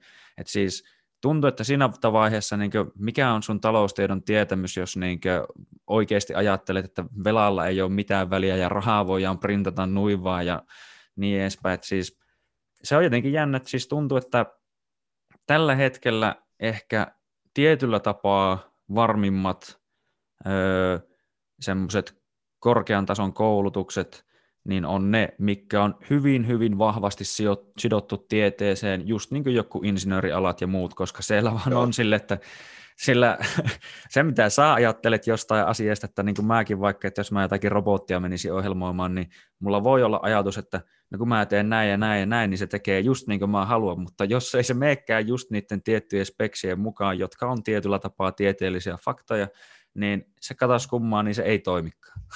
Mm. Et siellä on, siellä Joo, on niin kuin... kiinni siinä tieteessä taloushan, taloudessahan loppujen lopuksi ei ole niin kuin ihan hirveästi mielipiteille sijaa, ja tämä, tämä mihin mm. viittasit, niin tämä niin sanottu arhinmäkeläisyys, mm. että, että keksitään päästä niin kuin talouden toimintamekanismeja, vaikka nyt esimerkiksi tämä, että velkaa ei tarvitse koskaan maksaa takaisin, mm. niin onhan se nyt todella huolestuttavaa mm. tulevien sukupolvien kannalta se, että, niin kuin, että vaikuttaa siltä, että niin kuin sekä vasemmistoliitto että Diamarit on lukenut taloustietonsa niin kuin muropaketin kyljestä, niin, mm. niin onhan se niin kuin todella huolestuttavaa ja onkin niitä joku sen vuoden nyt tässä mekkaloinut siitä, että taloustaitoja pitäisi opettaa koulussa enemmän. Mm. Niitä, tällä hetkellä niitä opetetaan luokattoman vähän ja huonosti, mm. ja koulukohtaisia eroja on valtavasti. Tiedän kyllä, että opetussuunnitelmassa, totta kai kun on asiaan perehtynyt, niin opetussuunnitelmassa on, on niin kuin taloutta, mm. mutta tällä hetkellä se pedagoginen harkintavalta opettajalla on ihan valtavan suurta, ja se kun tiedetään, että niin kuin opettajista merkittävä osa niin kuin vähän vihervasemmistolaisuuteen niin mm. niin taipuvaisia, niin opettajalle se kynnys siinä, että niin kuin ohitetaankin sitten ne talousopetuksen niin kuin perusasiat siinä niin kuin viidessä minuutissa, niin mm. se on tosi iso. Okei, ne on sitten ehkä niin kuin periaatteessa käyty läpi, mutta mm. aidostihan niitä ei ole silloin käyty läpi. Mm. Joten tota, niin sillä, sillä saralla pitäisi tehdä paljon töitä, ja, ja tässä kun kirjoitin pari-kolme vuotta sitten asiasta ekan kerran, niin sen jälkeen sitten tuli toi talous- ja nuoret Tatti teki tota, tutkimuksen sekä oppilaille että op, opettajille. Mulla on nyt tuossa blogissa, mä tehdin kaivaa niitä, mutta muistaakseni se oli niin, että opettajista 90 prosenttia oli samaa mieltä hmm. ja oppilaista joku 70 prosenttia, että kouluihin tarvitaan lisää talousopetusta. Hmm. Eli, eli käytännössä ylivoimainen valtaosa sekä opettajista että oppilaista on mun kanssa samaa mieltä siitä, että tarvitaan talousopetusta. No Lee Andersonhan ei ole mun kanssa samaa mieltä, koska se on ihan selvä juttu, että mitä enemmän suomalaiset ymmärtää taloudesta, niin sitä vähemmän ne äänestää vasemmistoliittoa ja demareita. Mutta tota, se, se lähinnä se että tällä hetkellä se pedagoginen harkintavalta, antaa niin paljon niin kuin varaa jättäytyä veke siitä tai ohittaa se talousopetus niin kuin nopeasti, niin esitimme sitten tota, kaverin kanssa tehtiin kansalaisaloite tuossa pari vuotta sitten, eli taloustiedon oppiaineen perustamisesta. Hmm. Ja ne tunnit olisi napattu muun muassa uskonnosta sitten veke ja vähän ehkä muualtakin, yhteiskuntaopin puolelta ja tällaisista. Mutta joka tapauksessa tehtiin kansalaisaloite taloustaito oppiaineesta. No se ei kerännyt yli 50 000 ääntä, mutta tehdään se uudestaan jatkossa. Ja mm. aihe, on, aihe on vakava, koska meillä on nyt tuollainen vajaa 400 000 tällä hetkellä, en tiedä onko mennyt rajan yli, niin, niin maksuhäiriörekisterissä. Ja meillä on valtava määrä nuoria aikuisia on, on taloudellisissa ongelmissa. Mm. Ulosotossa oli varmaan joku 300 000 rapiat. Et, et ne on niin ihan käsittämättömiä määriä, ja tämä niin kuin oman talouden hallinta on nyt niin retuperällä, että et, et harva sitä edes uskoo katsomatta tilastoja.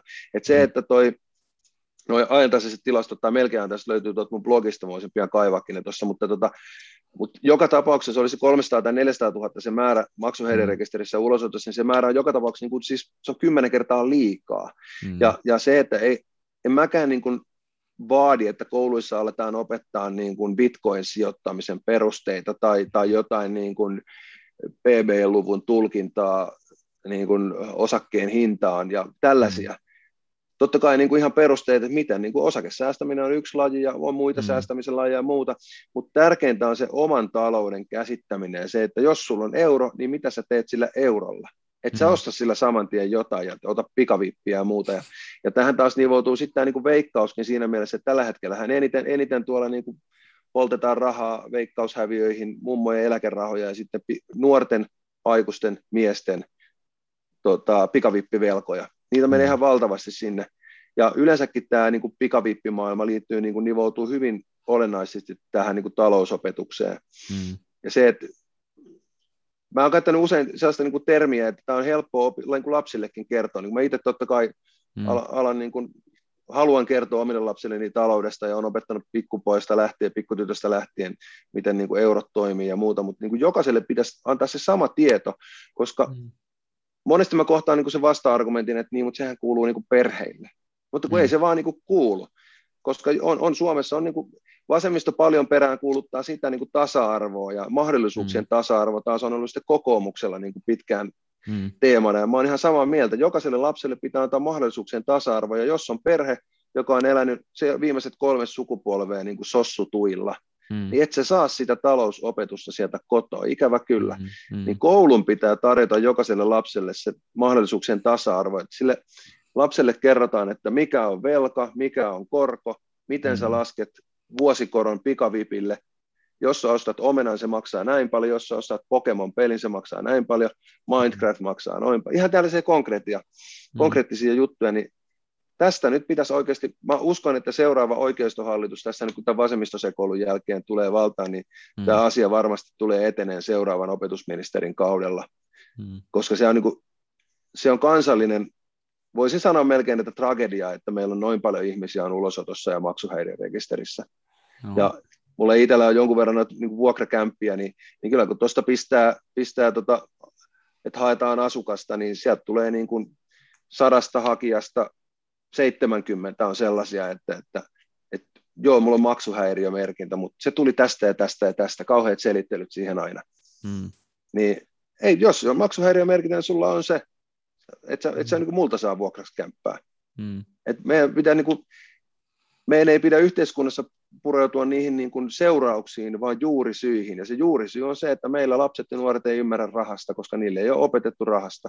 Mm. Ja siinä mielessä se eriarvoisuutta, ne, ne niin kuin esimerkiksi yrittäjäperheet ja hyvin toimeen tulevat perheet, niin niissä lapsille opetetaan rahaa ihan pikkupoista lähtien, mm. pikkutytöstä lähtien, että siivoo vaikka tota, siivoo huoneeseen, saat 30 senttiä. Mm. Laitat tiskit, saat 50 senttiä. Sitten mm. ne oppii laskemaan niitä, ahaa näin ja näin paljon töitä pitää tehdä tonne ja tonne eteen ja muuta. Mm. Mutta sitten on perheitä, joissa niinku talous ei, ei näyttele niinku lasten elämässä minkäänlaista roolia, vaan vanhemmat ehkä, ehkä on niinku, haluaa piilotella sitä, että taloustilanne perheessä on huono. Mm. Mutta mä, näen, mä näen jotenkin niin, että se lapsille pitäisi kertoa suoraan, että meillä nyt ei ole rahaa ostaa sulle niinku suksia, mm. koska näin, näin, näin, ei ole töitä ja ei sitä vanhempien tarvitse niin syyllistää itteensä, vaan on työttömyyden syitä on monenlaisia. Ei se mm. kerro mistään laiskuudesta tai ahkeruudesta, mutta se pitäisi kertoa lapsille avoimesti ja suoraan, että nyt isillä ja äidillä ei ole nyt just töitä, joten me ei voida ostaa, koska näin, näin, näin, ja yhteiskunnalta tulee näin paljon rahaa. Ja mm. esimerkiksi se, miten veroja maksetaan. Mm. Et isi tienaa 10 euroa, paljonko siitä menee veroihin, ja, mm. ja mihinkä se vero käytetään. Niin nämä on tosi tärkeitä juttuja lapsille ja koululaisille. Mm. Niin tässä on kyllä sellainen niin kuin iso ryhtiliikkeen paikka. Mä toivon, että meidän, meidän kansalaisaloite jossain vaiheessa etenee, että me saadaan niin kuin taloustaidon oppiaine. Mm. Ja sitä rataa. Joo.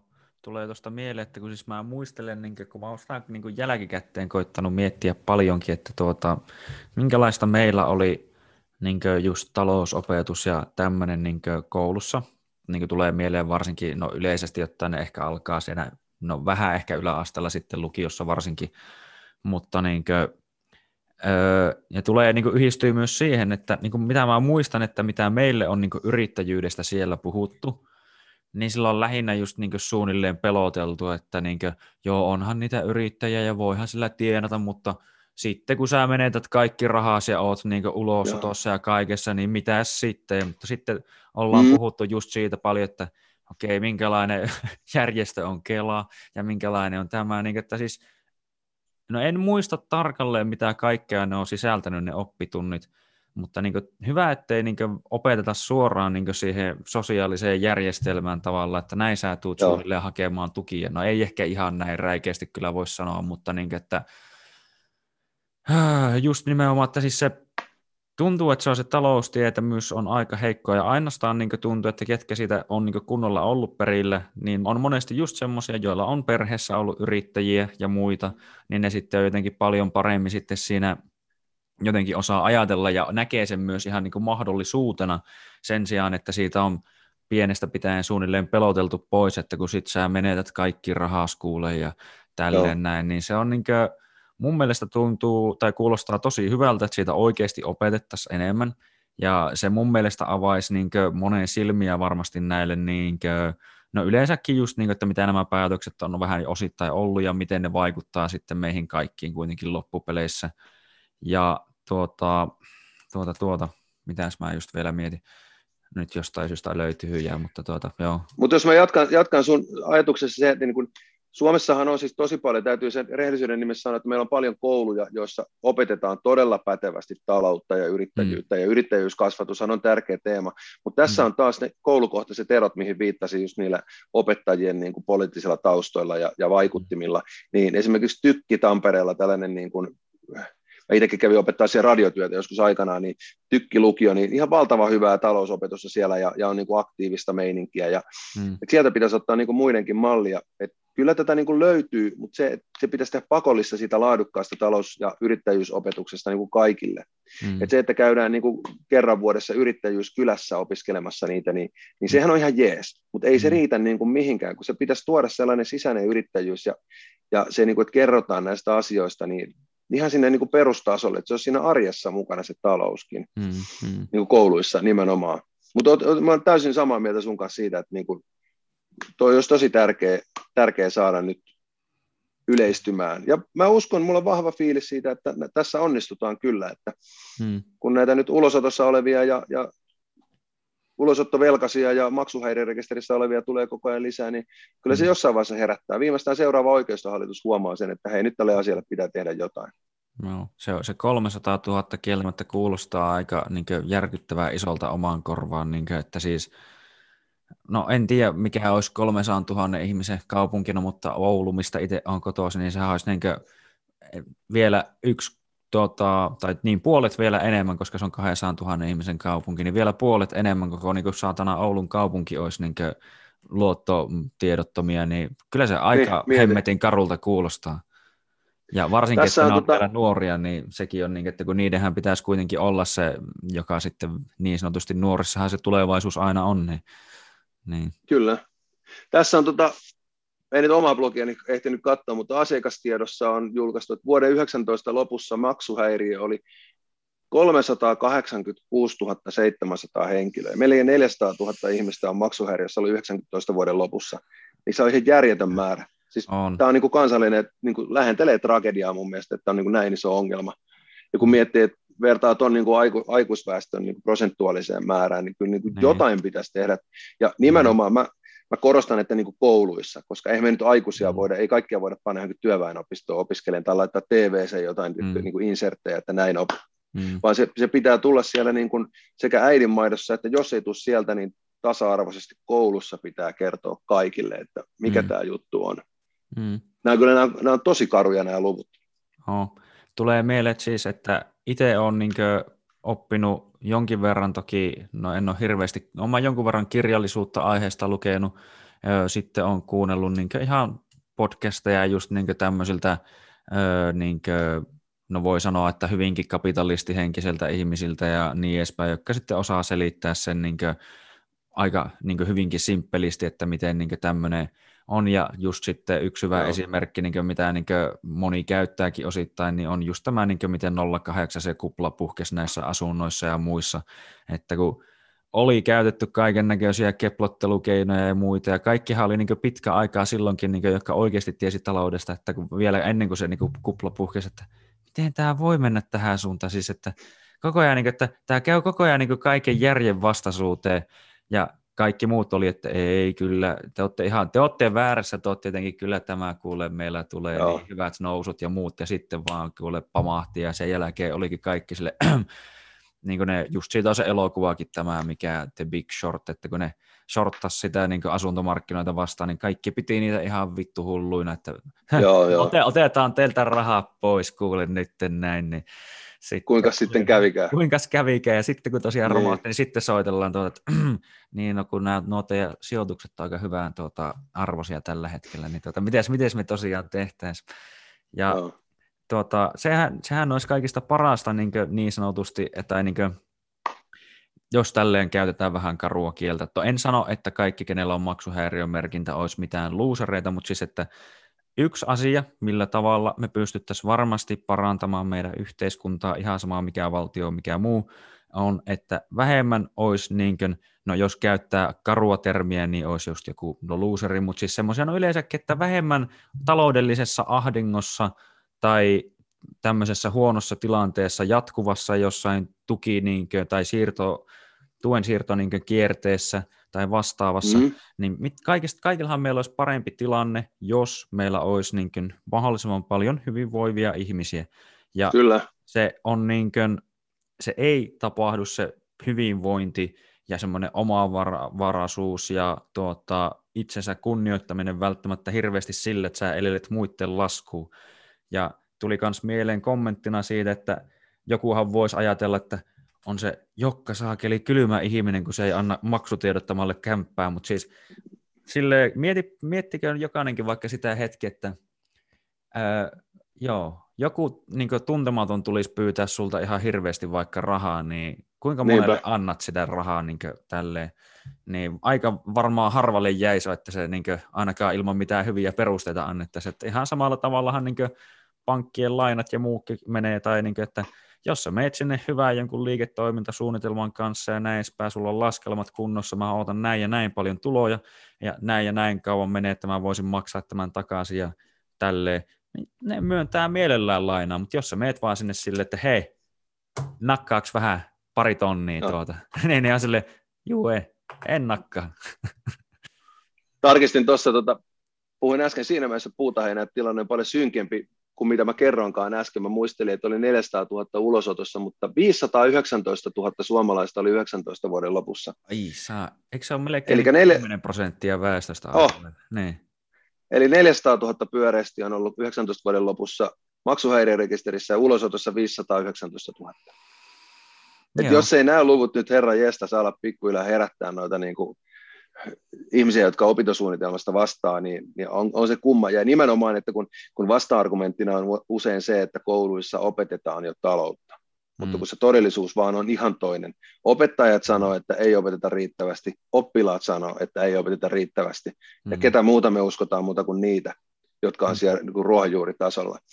Ja mm. yhtä lailla tämä niin kuin nivoutuu nyt siihen, siihen tämä, tämä holtittomasti hoidettu talous ja, ja niin kuin vasemmistohallitus ja muut, niin kuin samaa talouskokonaisuutta on myöskin tämä, mitä nyt tällä hetkellä Business Finlandilta mm. Suomen Kuvalehti paljasti, että oli 4,8 miljoonaa dollaria, eli noin pauttiaralla 4 miljoonaa euroa oli poltettu rahaa, kadonnut rahaa jonkun taskuihin, ja sitten samaan aikaan niin kuin valtiontalouden tarkastusviraston niin kuin johtaja, vihreiden entinen kuntavaaliehdokas, niin, hmm. niin yliviikaroi sieltä, siellä kymmeniä tuhansia omiin juttuihinsa, muun muassa sokerointiin ja tota, design-hommiin ja kampauksiin niin kuin rahaa, niin kyllähän tämä nyt olisi, eletään nyt sellaisia niin naurettavuuksia, että tässä pitää jo kansalaisten niin kuin mm. herätyskello soittaa aika kovasti. Ja mm. Mä kirjoitinkin tuossa pari päivää sitten, julkaisin tuossa blogissa ja muuallakin sellaisia ajatuksia, että Suomeen tarvitaan tällainen sylttytehdaslaki, mm vähän niin kuin se whistleblower-lakisarja, mikä on tuo esimerkiksi Jenkeissä, ja EUhan valmistelee sellaista parhaillaan, ja se on, niin kuin tulee Suomeenkin jossain vaiheessa käsittelyyn, niin,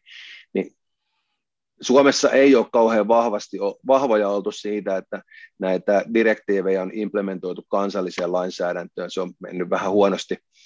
Kautta linjan oli sitten kyseessä tavaramerkkilaki, jota olin itsekin tuossa valmistelemassa aikanaan sattuneessa syystä, ja sitten tota, parhaillaan valmistelussa oleva sähkömarkkinalaki, niin, niin ei mene ihan kyllä niin kuin direktiivin mukaisesti, mutta just tämä, meidän pitäisi nyt aloittaa, okei me tiedetään, että vasemmistohallitus ei tule tekemään ryhtiliikettä siinä, ne ei tule tekemään mitään tällaisen niin kuin väärinkäytösten kitkemiseksi, mutta seuraava oikeistohallitus, niin ensitöikseen, ellei tämä EU, EU-paketti tästä niin kuin whistleblowerista on mennyt läpi Suomessa jo sellaisenaan, mm. niin meidän täytyy aloittaa kansallisen lain niin kuin valmistelu ihan, ihan voidaan ottaa tietenkin niin kuin speksit sieltä niin kuin direktiivistä, mm. mutta kansallista lähtökohdista lähtee tekemään niin kuin syltytehdaslaiksi, mä itse sen nimesin tuossa, mm. että jos joku paljastaa tuolta viraston sisältä, että täällä on niin kuin käytetty rahaa väärin, mm. niin jos hän on ollut siinä itse mukana, niin ei voi tulla siitä sanktioita, ikään kuin pe- pelastuu niiltä oikeudellisilta seuraamuksilta, plus sitten se, että tämä, tämä lainsäädäntö niin kuin suojaisi rank, rankasutoimilta niin kuin viraston sisällä. Eli häntä ei voida alentaa tai, tai ei voida kostaa niin kuin sitä kautta. Mm. Ennemmin sitten se johtaa ja jonkkaa ja putsataan niin kuin pesä, koska se, että Business Finlandilla jenkkipäässä on ollut tämä 4,8 miljoonan dollarin kupru ja nyt sitten kymmeniä tuhansia euroja tässä niin kuin VT, niin kuin, joka pitäisi olla kuitenkin se instanssi, joka tarkistaa, pitää huolen, että kaikki toimii laillisesti, niin sitten mm. siellä niin kuin johtaja on paitsi ajanut alas tätä tarkistustoimintaa ja, ja ollut mukana siinä, että on niin pimitetty ja vääristelty ja peitelty tietoja, mm. niin on kaiken lisäksi itse vielä höylännyt niin kuin valtion korttia omiin menoihinsa, niin, niin onhan tämä nyt merkki siitä, että tämä ei ole pelkkä, niin kuin jää, tai että tämä on niin kuin jäävuoren huippu, Joo. ei nämä ole pelkkiä yksittäistapauksia, ja jos meillä on ryhdikkeitä poliitikkoja, jos mm. mä toivon, että niitä on, niin mm. nyt on se hetki, kun tehdään koko valtiohallintoon kunnon mm. tarkistus, ja tämä on niin iso urakka, että meidän ei ole mahdollista lähteä kaikkea, tai siis niin kuin, kaikkia virastoja ei voi lähteä niin kuin perkaamaan yksitellen tutkimaan. Mm, mm. Joten tällainen instrumentti, kun me tehdään, että, että sieltä kun joku paljastaa väärinkäytöksiä nimettömänä mm. ja, ja ilman, että hänellä voi tulla sanktioita, niin se olisi kaikista tehokkainta tällä hetkellä. Me saataisiin sillä isoin rahallinen hyöty ja, ja näitä niin kuin korruptoituneita ihmisiä mm. ulos tästä järjestelmästä. Mm. Että kyllä niin kuin mulla ryhti, ryhtiliike on ollut aina teemana, mm.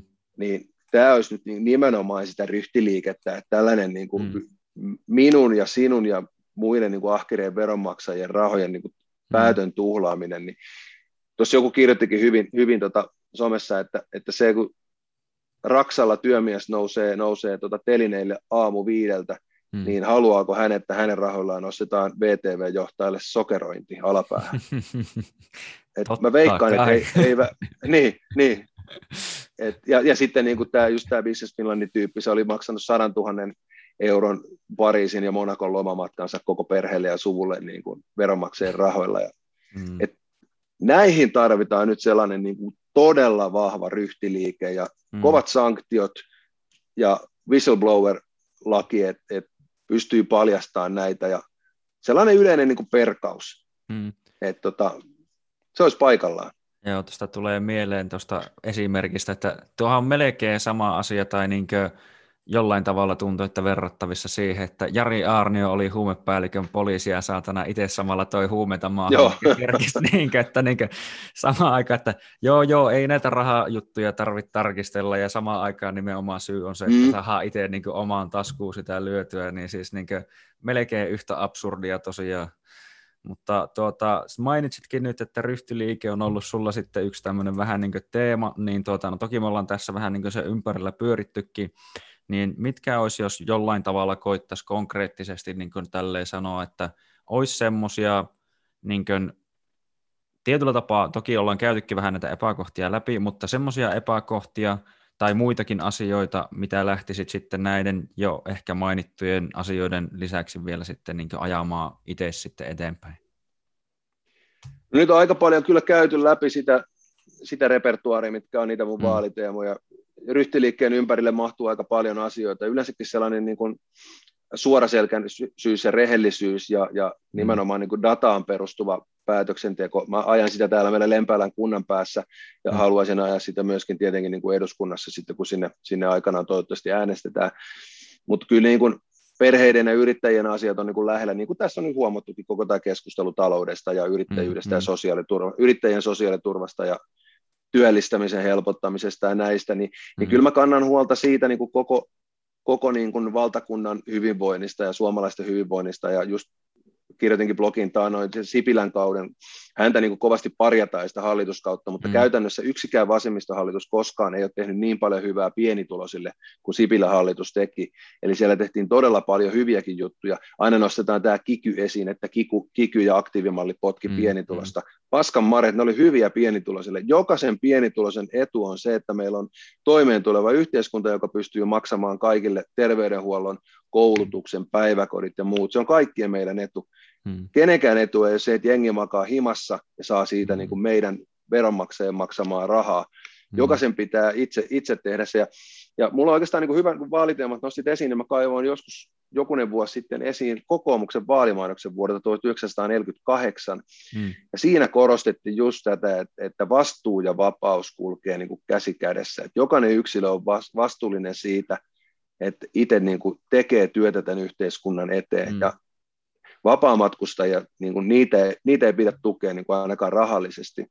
Mutta sitten myöskin niin kuin, tämä holhouksen vähentäminen ja sellainen on ollut mulla vahvasti messissä. Esimerkiksi tämä niin kuin, olin, olin mukana kulisseissa jonkun verran tuossa, kun nämä keskioluet ja lonkerat tuli ruokakauppaan, hmm. koska näin katsoin sen oikeaksi ja tein sen eteen duunia. Nyt sitten viinit ruokakauppaan ja yleensäkin tämä niin kuin etämyynti ja ulosmyynti ja nämä on, nämä on aika lähellä, koska mä näen, että tällainen niin kuin keski-eurooppalainen alkoholikulttuuri on, on se niin kuin terve tapa, Mm. Ja yleensäkin se kieltolaina-ajalta periytyvä, mikä nyt on tällä hetkellä tämä meidän lainsäädäntö, niin mm. se aiheuttaa vaan sellaisen niin kuin kielletyn hedelmän mm. niin kuin statuksen alkoholille, ja sitä käytetään ylettömästi liikaa, sitä hamsarataan, mm. vaan sen takia, että koska se on vähän niin kuin vaikea saada ja sellainen kielletty hedelmä.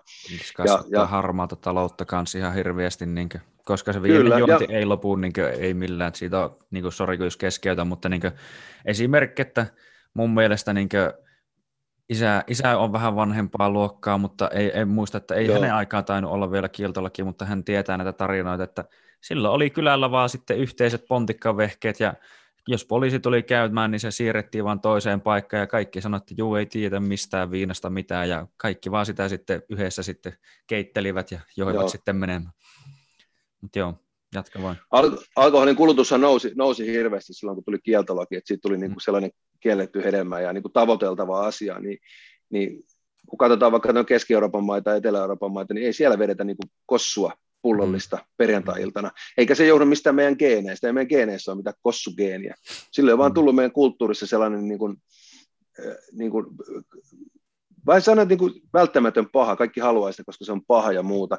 Mutta sitten taas se, että, että niin kuin tällä hetkellä ravintoloissa, niin yhtä lailla tämä, joka aikanaan, siis keskustahan halusi 2015 vuonna myöskin keskioluen pois, pois mm. niin kuin ruokakaupoista ja pelkästään alkoa, mm. mikä oli ihan niin kuin reikäpäinen ajatus, niin tota, tämä ide, ideologia elää edelleenkin tuossa tämän hetken hallituksessa. että esimerkiksi niin kuin mm. me oltaisiin voitu todella paljon auttaa, niin kuin kokoomus esittikin, on kahteen kertaan siitä on äänestetty eduskunnassa, että tämä niin kuin ulosmyynti.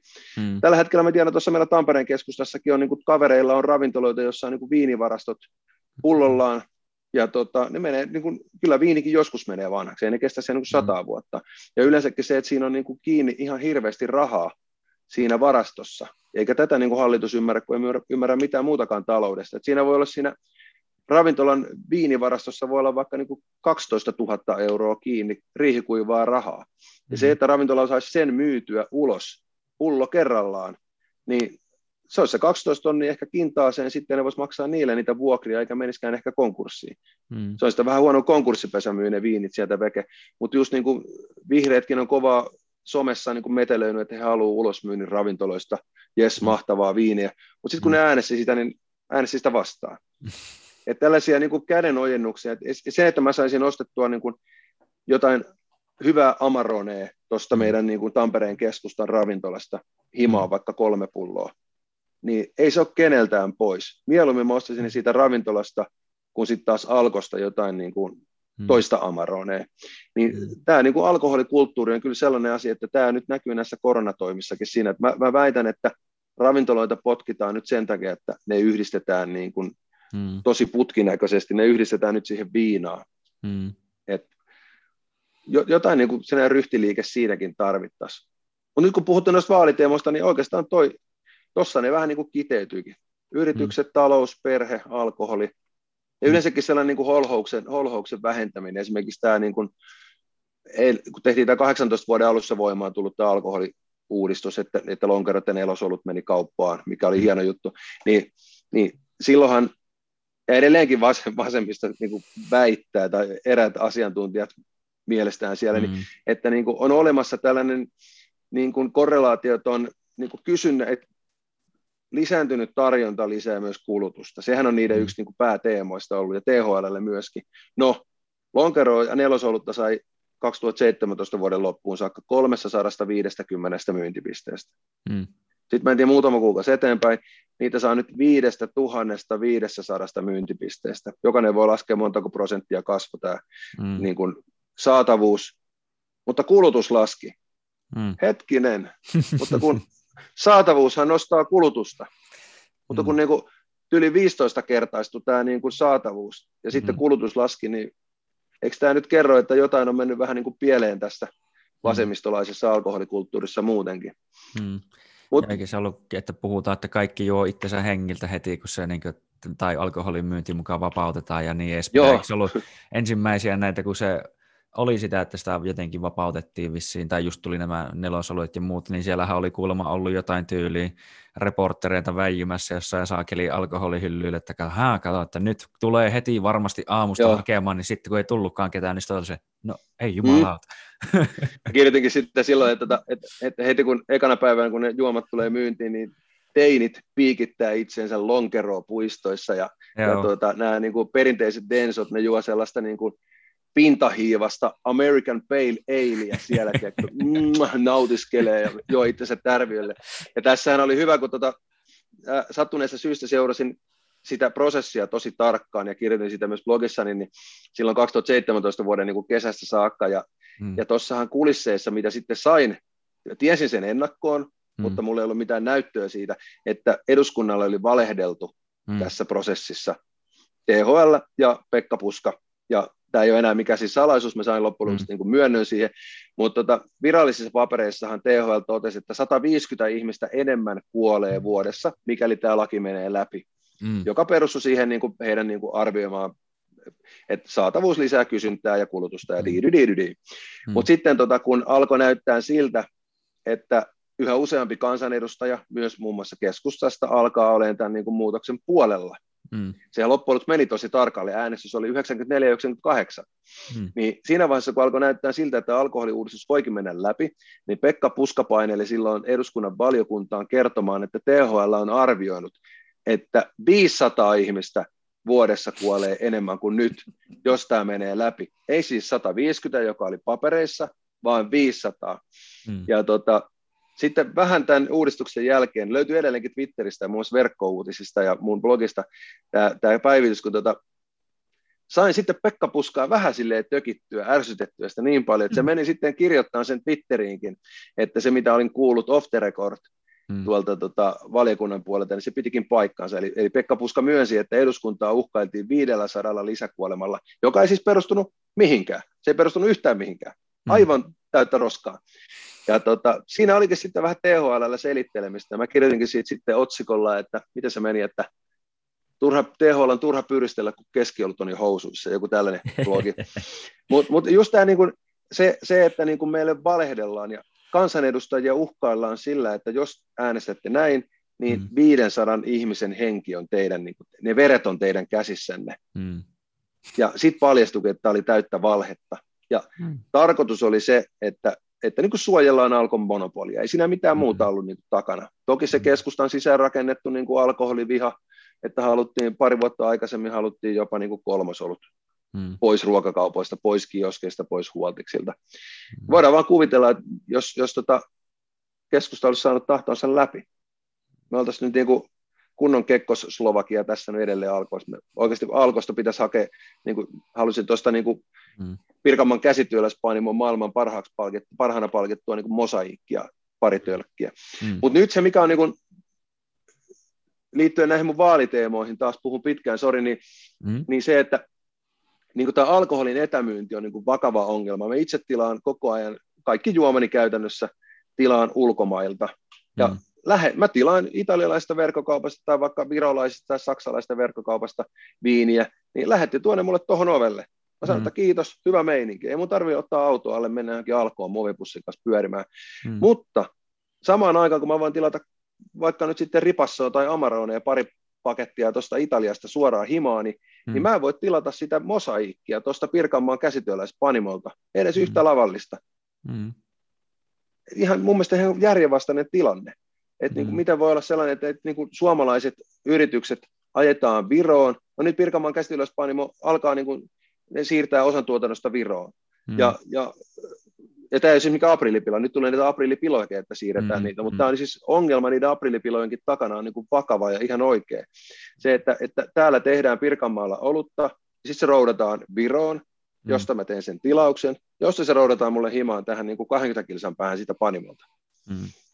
Et, tä, tässä on sellainen iso asia, mikä tulee seuraavalle hallitukselle, kyllä oikeistohallitukselle siis pöydälle. Ja, ja parhaillaan niin kuin tässä on menty nyt niinkin pitkälle, että tässä, kun puhuin äsken siitä, että THL valehteli eduskunnalle niin kuin mm. teki, ikävä kyllä, jäi siitä kiinni, mm. niin, niin tämä alkoholin kanssa edelleenkin THL on niin kuin tosi syvälle ja STM myöskin ja Valvira, joka liittyy tähän samaan kokonaisuuteen, kun ne teki nyt näitä tutkintapyyntöjä poliisille näistä etämyyjistä.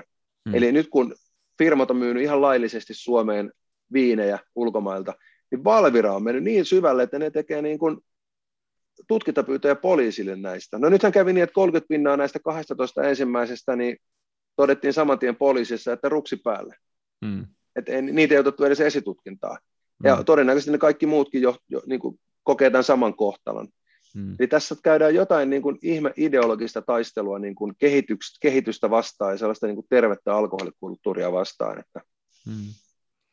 Tässä on paljon korjattavaa ja kyllä sitten kun eduskunnassa itse istun toivottavasti jossain vaiheessa, niin otan näitä kyllä esiin. Ja, ja niin kuin tuossa totesin eduskuntavaalien jälkeen, kun edelliset vaalit oli, mm. sai kuitenkin siellä ihan mukavasti ääniä, kolme ja puoli tuhatta, niin tota, aika paljon on pystynyt senkin jälkeen kyllä näihin asioihin vaikuttaa. Ja olisi, jos kokoomus olisi hallituksessa, niin olisi voinut vaikuttaa vielä merkittävästi enemmän. Hmm. Sillä kyllä niin kuin se, se, että kulisseissa ta, sattuu ja tapahtuu ja pystyy vaikuttamaan niin kuin joka tapauksessa istuu eduskunnassa tai ei, niin se on ollut hieno huomata, että tota, tolkun, tolkun mielipiteitä tarvitaan, oli sitten kyse, kyse niin kuin alkoholista tai taloudesta tai mistä tahansa. Hmm. Niin, niin kyllä mulla on vakaa fiilis on siitä, että Suomi on menossa nyt niin kuin koko ajan päivä päivältä parempaan suuntaan ja yksi tärkeistä teemoista on tietenkin se, että päivä päivältä ollaan lähempänä sitä, että Marinin hallitus lentää jonkkaan tuolta vaihto, vaihtoaitioon, se mikä niiden oikea paikka muutenkin on.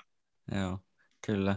Tuosta mä oon itse miettinyt sitä niin just, että no juuri näistä kaikista syistä, mitä ollaan puhuttukin, niin tuota, että eikö periaatteessa tämmöisen, niin kuin, no mä en tiedä mitä kautta se hoitus, mutta mä mietin jo, että olisiko se ihan niin kuin absurdia, että olisi tehnyt semmoisen kansalaisaloitteen, että hallitukselle vähän niin epäluottamuslausetta tai jotain vastaavaa. Ei se sitä mm. kautta varmaan sieltä oikein, en mä tiedä miten se liikkuisi, mutta tuota, olisi just joku semmoinen, että kun kansallahan pitäisi olla nimenomaan oikeus kaataa hallitus, jos siltä tuntuu periaatteessa, niin, niin se on vähän niin kuin tuntuu, että nimenomaan, että onneksi tuntuu, että sitä on alettu vähän kritisoimaan ja näin edespäin, että päästään todennäköisesti, niin kuin sanoitkin, niin vähän aurinkoisempia päiviä kohti, että tuota, Kyllä. Se olisi hyvä asia. Joo, ja nyt kun, nyt kun mennään kohti kehysriiheen, niin, niin mä luulen, että no keskustahan on myynyt itsensä sillä maakuntauudistuksella, että ne, ne, niin kuin, mm.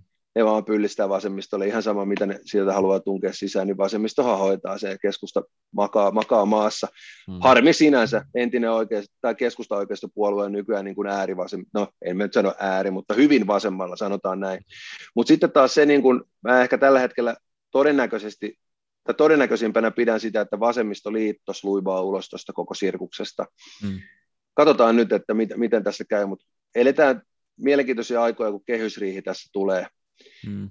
niin, niin kyllä, koska niin työllisyystoimia ei ole tehty mitään ja koko tämä budjetti rakennettiin siis ilman koronaa, niin rakennettiin sen 60 000 työllisen mm. varaan, mm. ja silloin kun korona alkoi, niin hallituksen toimet oli miinus 5000 työllistä.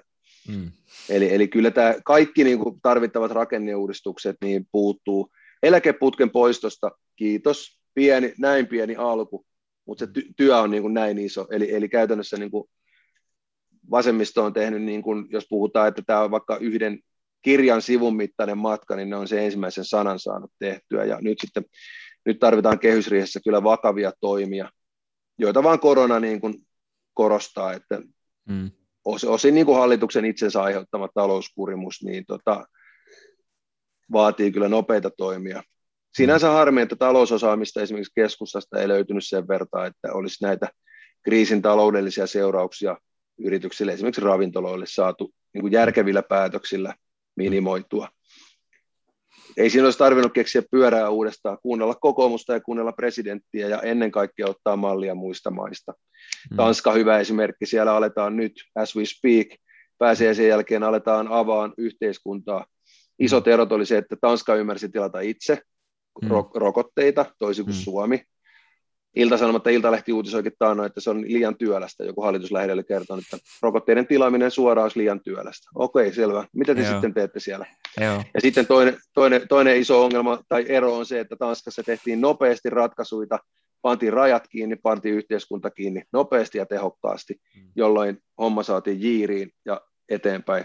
Totta kai niin kuin Australia, Uusseelanti myöskin, mm. mutta niitä ei ehkä voi verrata ihan niin hyvin. Mutta sitten hyvä esimerkki on, eilen illalla luin, luin tuota Helsingin Sanomista ansiokkaan raportin Kongos, Kongosta.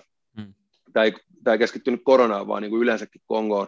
Ja tota, mutta siellä kerrottiin sitten niin kuin sivulauseessa, että Kongossa ei juurikaan koronaa, koska maa pantiin saman tien säppiin. Hmm. Eli niin kun katsoo sen sijaintia kartalle, niin näkee, että ei ole, ihan, ei ole mikään saari kyseessä. Hmm. Mutta se, että maa, esimerkiksi kuin Tanskakin, niin panna nopeasti säppiin koronalta, eikä pidetä vuosi niin kuin rajoja auki niin kuin Suomessa. Hmm. Milloin milläkin niin kuin verukkeella, että yhdenvertaisuutta ja muuta roskaa. Niin tota, hmm. Et isoja virheitä on tehty ja seuraava oikeistohallitus korjaa ne virheet, mitä nyt vasemmisto on tehnyt ja. Tuoreimpien kalluppien perusteella vaikuttaa siltä, että suomalaiset on nyt ymmärtänyt, että tässä on nyt ryssitty ja raikkaasti. Hmm. Että arvon toverit ei ole hoitanut tätä nyt ihan niin kuin olisi pitänyt. Siellä tehdään paljon pohdintaa, pohditaan, pohditaan, Kyllä. kun se on niin, kun nimenomaan, että kun tehdään, toiset tekee ratkaisuja ja päätöksiä, niin täällä pohditaan. Ja en muista, oliko, niin, tuota, oliko se just siinä televisiossa, missä olit vai miten se meni, että oliko se Israelissa vai missä, että oliko se pääministeri vai joku, niin otti puhelimen kouraan ja sanoi, että hei, me muuten tarvitaan rokotteita, niin sitten täällä ei onnistu, ei onnistu, se on työlästä, se on työlästä. Niin, joo, se, se tosiaan niin kuin Israel tilas, Tanska tilas, joo. Saksa tilas suoraan, joo. niin se olisi ollut niin työlästä ottaa tästä niin oikeasti katsoa puhelinloittelusta Pfizerin toimaria. Mä veikkaan, mm. että Sanna Marin olisi saanut sen numeron aika iisisti, kun olisi pyytänyt vai soittanut sinne, että hei, Mm. Meillä on nyt vaikka nyt sitten 500 miljoonaa euroa. Montako mm. näillä saadaan niin kuin ohi, ohi tämän EU-kiintiö? Mm. Mm. Että on käsittämätöntä tötöilyä ja niin kuin pelisilmän puutetta, mutta hienoa, että suomalaiset on sen nyt viimeinkin huomannut, että mitä tässä on oikeasti tapahtunut. Kyllä.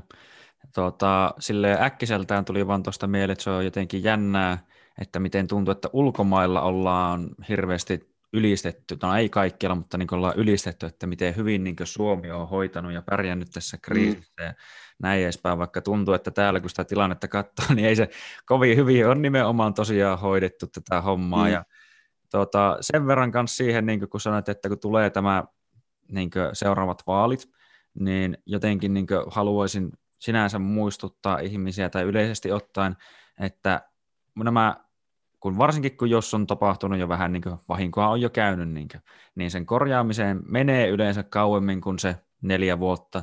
Että Kyllä. jos neljässä vuodessa ei ole kaikki ihan niin aivan täydellisen hyvin, niin ei kannata lähteä taas sinne toiseen suuntaan, missä sitten tuntuu, että ryssitään taas sitten aivan lisää, vaan niin jonkinnäköinen semmoinen pitkäjänteisyyden luotto, että niin nimenomaan, että asiat vie aikansa, vähän niin ihan sama mitä sä teet, niin kuin, no jollain tavalla itselle helpoa esimerkki on just niin urheilun kautta tai näin edespäin, että sä et vuodessa tai kahdessa, niin susta ei tule mitään maailman parasta yleensä missään lajissa mm. tai välttämättä mitään huippuurheilijaa, mutta nimenomaan kahdeksan vuotta, kymmenen vuotta, silloin alkaa olla, ja jos sä oot jaksanut koko ajan tehdä työtä sen eteen, niin se prosessi toimii, se prosessi toimii, se Joo. alkaa koko ajan menee eteenpäin ja paranee ja paranee ja paranee, ja kato kummaa, niin yhtäkkiä homma rokkaakin hyvin. Joo, tämä 10 000 tunnin sääntö, missä tahansa, niin se toimii kyllä ihan hyvin, olisi kyse skeittaamisessa tai urheilussa tai muuta, mutta toki sitä huippurheilussa niin puhutaan mm. vuosista ja vuosista. Mutta mm. on tärkeä pointti siinä mielessä, että, että nyt, nyt kun ihmiset seuraavan kerran meidän eduskuntavaaleissa, toivottavasti jo ensi syksynä hmm. vaaliuurnille, niin, niin täytyy ymmärtää se, että, että seuraava hallitus joutuu tekemään rajuja leikkauksia, että me päästään tästä kurimuksesta pois. Ja se ei ole sen hallituksen vika. Hmm. Oli siellä kokoomus tai ei, jos siellä on vasemmisto, niin mennään entistä syvemmälle suohon, mm. ja se korjausliike tulee olemaan vielä suurempi. Mm. Toivottavasti seuraavassa hallituksessa vasemmisto on itselleen kuuluvalla paikalla oppositiossa, mutta mm. joka tapauksessa ne, mitä korjataan seuraavan hallituksen heti alkutekijöissä ja siitä eteenpäin seuraavat kymmenen vuotta, niin ne on niitä virheitä, mitä nyt tässä parhaillaan tehdään. Ja mm. se, että esimerkiksi tämä EU-elpymisrahasto, niin jos 6,5 miljardia painetaan rahaa sinne ja saadaan tuollaiset mm-hmm. rapiat kolme miljardia takaisin, mm-hmm. niin me oikeasti kolme ja puoli miljardia meidän tulevien veronmaksajien, meidän lasten rahaa painetaan nyt niin kuin mm. ihan, ihan, ihan niin kuin tuuleen. Espanja kokeilee nelipäiväistä työviikkoa ja kaikkia muuta niillä meidän rahoilla, niin, niin siinä voidaan kyllä katsoa, että tämä päätös maksoi nyt ne tulevat koulutusleikkaukset, kaikki muut. Mm. Ja nyt kun puhutaan näistä leikkauksista tulevista ja muuta, niin kun itse tuolla Pirkanmaan sairaanhoitopiirin valtuustossa istun, niin kyllä tämä sote-uudistus, mitä nyt ajetaan läpi, niin tämä on aivan pommi. Mm. Mä toivon, että se Sipilän sote-uudistus sellaisenaan olisi mennyt läpi, missä olisi ollut valinnanvapautta ja muuta. Ja mm. harva itse asiassa varsinkin politiikkaa seuraamaton ymmärtää, että meillähän on jo valinnanvapaus. Eli se kokoomuksen esittämä valinnanvapaus olisi ollut 2.0, mm. mutta meillä on jo nyt 1.0. Meillä on mm. palveluseteli, joka on ihan se kokoomuksen malli. Eli kun ihmiset jotenkin, että no se kokoomuksen valinnanvapaus nyt on niin syvältä ja Eipä ole. Se on, meillä, on joka, meillä on päiväkodeissa käytössä, se meillä on terveydenhoidossa, teidän kunnassa, meidän kunnassa, kaikissa mm. kunnissa. Mm. Palveluseteli on se kokoomuksen 1.0. Tämä olisi ollut siitä seuraava versio, mitä nyt sen soteen olisi haettu. Mutta nyt sitten, mitä tällä hetkellä haetaan, niin täällä Pirkanmaallahan on niin kuin aika tukala tilanne. Meillä on tämä Koksa tekonivelsairaala ja sitten sydänsairaala uusi ja, ja PIMLab, joka on niin kuin sairaanhoitopiirin alaisia yrityksiä. Hmm. Mutta koska ne on yrityksiä, niin niiltä kielletään esimerkiksi markkinointi Helsingin päässä.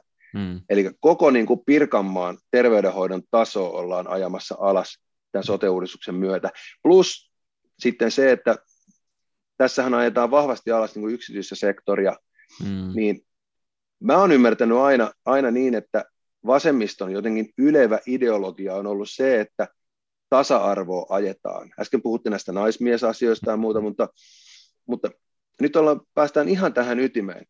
Tällä hetkellä, jos tämä sote-uudistus tällaisena toteutuu, niin meille vasemmisto rakentaa kahden kastin ihmiskunnan Suomeen. Että mm-hmm. kahteen kastiin jakaa ihmiset. On ne ihmiset, jotka voi maksaa omalla rahallaan mm-hmm. hyvälaatuisista, yksityisistä terveyspalveluista, heillä on terveysvakuutukset, heillä on kaikki, he pääsee tunnissa lääkärille, tunnissa mm. hammaslääkärille, tunnissa mitä vaan. Mm. He on täällä. Mutta jos mm. tämä sitten tota sote-uudistus toteutuu niin kuin se nyt ollaan esittämässä, vasemmisto esittää sitä, niin sitten erikseen on vielä ne, joilla ei ole sitä yksityistä, joilla ei mm. ole rahaa maksaa sote-palveluista. He jonottaa, ja kun määrät lisääntyy, niin yhtä lailla täällä meidän Pirkanmaan sairaanhoitopiirissä kuin kaikissa muissakin sairaanhoitopiireissä, niin jonot kasvaa, palvelu heikkenee, koska jonot kasvaa, ja, ja niin kuin suunta on niin kuin todella vahvasti alaspäin. Tällä hetkellä esimerkiksi yksityinen sektori niin, niin täydentää todella hienosti julkista sektoria sotepalveluissa. Hmm. On palveluseteleitä, on lähetteitä, mitä tahansa. Niin nyt tämä malli, mitä tällä hetkellä meillä on sotessa, niin toimii yksityinen ja julkinen sektori hienosti kimppaa. Ja sitä kokoomus olisi halunnut lisätä, sitä yhteistyötä, joka laskee hintoja. Hmm. Mutta aina niin kuin vasemmalta nostettiin nämä niin kuin Mehiläinen, Attendo ja nämä niin kuin erikoistapaukset aina, nämä isot, että ne olisi jotenkin niin kuin pahoja. Ok, vanhuspalveluissa mm. tehtiin isoja virheitä ja niihin, hyvä kun niihin reagoitiin. Mm. Ei ne ollut kokoomuksen vika eikä mikään munkaan puolueen vika. Mutta siis se, että nyt ajetaan alas tätä yksityistä terveydenhoitoa, niin täytyy huomata, että sitä ajetaan alas vaan niin kuin julkisen rinnalta ja julkisen mm. niin kuin sektorin sisältä. Mm. Mutta ne, yhtä lailla meillä on Mehiläinen ja Pihlajalinna ja Dextrat, kai mitä näitä nyt on, niin niitä on jatkossakin. Mm. Ja minä tulen kyllä käyttämään, mulla on terveysvakuutus, mä tulen käyttämään niitä yksityisiä jatkossakin. Mm. Samaan aikaan joku, joku lempääläinen tuossa joutuu venata niin kuin kolme viikkoa, että pääsee jatkossa vaikka nyt sitten niin kuin kynakologille tai, tai vaikka niin kuin selkää näyttämään lääkärille. Mm. Kun nyt, se, nyt pääsee ehkä muutamassa päivässä, jatkossa joutuu venata niin kuin viikkokausia. Saati mm. sitten, että saa leikkaushoitoa ja muuta. Mm. Kun sitten taas niin kuin ne, joilla on rahaa maksaa, jotka on varautunut siihen, joilla esimerkiksi työpaikan kautta on niin hommat hoidossa, niin ne pääsee heti. Niin mun mielestä tämä koko sote-uudistus, mitä vasemmista tällä hetkellä esittää, niin tämä sotii sitä niin kuin tasa-arvoa vastaan niin kuin tosi vahvasti, koska mm. tämä erottelee ihmiset kahteen kastiin, eikä tee niin, että kaikilla olisi asiat paremmin. Mm. Niin mä pidän kyllä, toivottavasti tämä ei tule menee läpi, mä pidän todella huolestuttavana sitä. Plus sitten tietenkin tämä, mikä sanoin, tämä, että, että niin kuin Pirkanmaalla tekonivelsairaala, sydänsairaala, niin mm. niiden toiminta tulee muuttua niin kuin merkittävästi. Eli me saadaan Pirkanmaalla todella paljon huonompaa terveydenhoitoa, mikäli tämä sote-uudistus toteutuu. Ja mm. Me ei tätä nyt tietenkään vasemmalla ymmärretä, koska ideologia, yritysvastainen ideologia ajaa kaiken edelleen, että tota, mm. vaan julkinen sektori voi tehdä hyvää duunia. Mä tiedän, koska istun siellä sairaanhoitopiirissä, niin tota, me tehdään hyvää duunia. Pirkanmaan sairaanhoitopiiri tekee hyvää duunia. Mm. Mutta jos potilasmäärät yhtäkkiä niin kun per, per lääkäri vaikka niin kun 30 prosenttia nousee, niin mm. ei se mm. duuni enää olekaan ehkä niin hyvää. Niin. Tässä on iso ongelma, mitä tällä hetkellä niin kun, jotenkin tuo vasemmisto ei vaan niin kun halua ymmärtää. Kummallista. Mm. Täytyy myöntää, että en ihan täysin ole ymmärrä sitä kaikkea, mitä se tekee, mutta mitä mä oon tien tuttuja, jotka on niin nimenomaan tuolla sairaanhoidon puolella tai niin siellä töissä, niin ne kaikki sanoo kyllä samaa, että tää, tässä muodossa se ei niin todellakaan tulisi auttamaan asioita, että se yleisesti ottaen tuntuu, että se ajaisi vähän sitä yksityistä niin pois tästä pelistä niin sanotusti, paitsi sitten toki ehkä niille, joilla on sitten fyrkky, sitä paalua maksaa niin kunnolla, niin sitten ne vaan pääsee, ja sitä mm. mitä oon niin ja mitä niin tuntuu, että kun puhuttiin niistä vanhusten huollosta niin tuossa ennen kunnon, tai niin viime vaaleja, näitä eduskuntavaaleja kaikki puhuu melkein siitä, että jonoja pitäisi saada pois nimenomaan. No tuohan sitten taas lisäisi niitä jonoja, ja mitä nämä jonot just aiheuttaa, mitä mä oon vähän kuullut, niin siinä käy pari asiaa helposti, että monet joutuu ensinnäkin niin kuin, no suoraan sanoen melkein niin valehtelemaan ja liiottelemaan omia oireita, että ne pääsee saamaan sinne hoitoon, koska siellä on niin kuin, tämmöisiä, on kuullut tapauksia, että kun ne laitetaan niin sairaanhoitajat sinne ensinnä tietenkin tekemään se ensimmäinen tarkastus ja muu, joka nyt sinänsä, en tiedä sitten, ei mulla ole siihen varsinaista niin mielipidettä sille, että miten se pitäisi hoitaa tai näispäin, mutta he päättää, että ketkä pääsee lääkärille, ja sitten jotkut sairaanhoitajat ei ole, niin kuin joku ei ole oikein liiotellut ehkä niinkään omia tuota, siellä on ponssipaitaa vai mä ette, kun, ei kun kato, että... Joo, kato kokoomuksen. Kyllä. Kokoomus päällä. Juhana Vartijainen tietenkin. Joo, joo niin tuota, on mennyt semmoiseen tilanteeseen vähän niin kuin, että ihmisiä on jopa kuollut sit sinne niin vastaanotolle, koska sairaanhoitajat ei ole päästänyt niitä sitten sinne lääkärille asti, kun ne on tullut sinne, että mulla on tämmöisiä ja tämmöisiä oireita, niin ne on vaan silleen, juu ei, ja sinne nimenomaan se johtuu sitten myös siitä, kun on niin hirveä jono, pitäisi koko ajan hoitaa, hoitaa, hoitaa, ja ei ole oikein aikaa hoitaa niitä kaikkia asioita niin hyvin kuin ehkä pitäisi. Ja mitä niin kuin oma kokemus on varsinkin niin kuin yksityisen puolen sairaanhoidosta, aina, niin kuin, no en ole hirveästi käynyt niin tälle muissa asioissa, kun no okei, kerran on käynyt vakuutustoimista, niin kun mulla meni pol, no ei se mennyt onneksi pahasti, mutta polovi meni kisoissa silleen, että se tuli jotain tuota, pientä repeämää kierrukkaa ja noita ligamenttivaurioita vähän sinne ja tänne ja tonne, niin, niin kun oli vakuutukset kunnossa tyyliin näin sairaalaa, otettiin Joo. kuvat, kaikki pum pum pum, toimi niin kuin tosi hyvin, hammaslääkärihomma, just niin kuin hyvä, kun yhden kaverin kanssa puhuttiin samoihin, samoihin aikoihin, että hänenkin pitäisi päästä hammaslääkärissä käymään. Niin tuota, hän soitti julkisen puolelle ja siellä oltiin sille, että joo, puolentoista vuoden päähän aika. Sille, aha, okei. Okay. Tervetuloa. Tervetuloa. Ja mä olin sille, mä menin yksityisen puolelle. No okei, se johtui siitä, että mä aluksi luulin, että mulla lohkes hammas, onneksi ei lohennutkaan.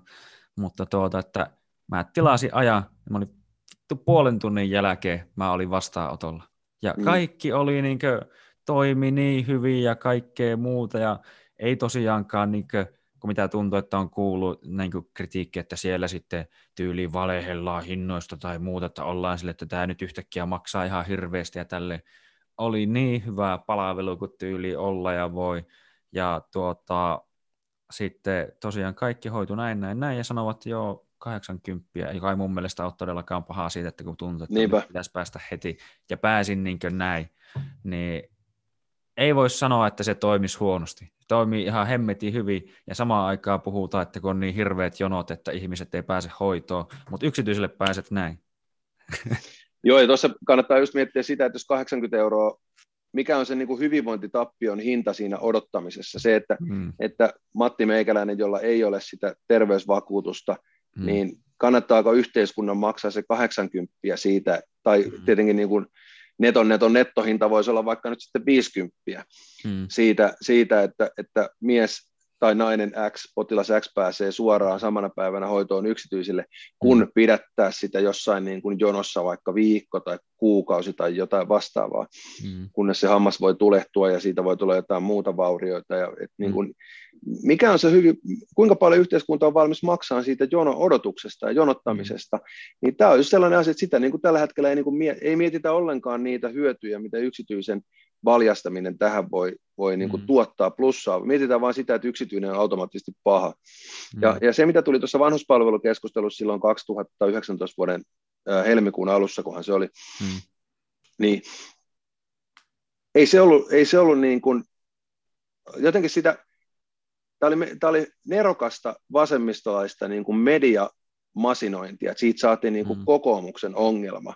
Joo. Koska kokoomus ajoi alun perinkin sitä niin, että, että totta kai näitä pitää valvoa ja sanktioida. Mm. Ja mä edelleen, se oli, kokoomus oli oikeassa alussa saakka, mutta se viestittiin kokoomuksen puolelta huonosti. Mm. Ja vasemmisto nappasi siihen saman tien nerokkaasti, viestinnällisesti nerokkaasti kiinni. Mm. Ja tilannehan on edelleen sama, että tämähän on niin kuin kuntien ongelma. Kunnathan ostaa nämä palvelut ja kunnat, kunnat niin kuin vastaa siitä, että ne palvelut mm. toimii. Niin yhä edelleenkin kyllä se on kunnanvaltuuston jäsenenä ja kunnan hallituksen jäsenenä, mä oon vielä tässä kokoomuksessa meillä niin kuin meidän valtuustoryhmän puheenjohtaja, niin mm. kyllä se, mulla olisi niin kuin oma vastuu siitä, jos täällä olisi attendo, joka, joka niin kuin potkii asiakkaitaan päähän, mm. tai jättää siis heitteille, tai mehiläinen tai mikä tahansa muu, niin kyllä se on sen kunnan tehtävä on hoitaa se oma, oma osuutensa siinä, ja ennen kaikkea niin kuin se valvonta, mutta sitten se, mitä pitää niin kuin kasvattaa, on se sanktioiden määrä. että se, että, että jos meillä on attendoa ja mehiläistä ja mitä tahansa, pihlailinnaa ja muuta, mm. niin tota, nehän tekee hyvää duunia, kun ne pannaan tekemään hyvää duunia. Mm. Mutta sä tiedät, että jos jostain, jostain niin kuin ikään kuin vene vuotaa ja, ja voidaan laistaa, niin kyllähän mm. helposti niin kuin yritys laistaa, jos se voi.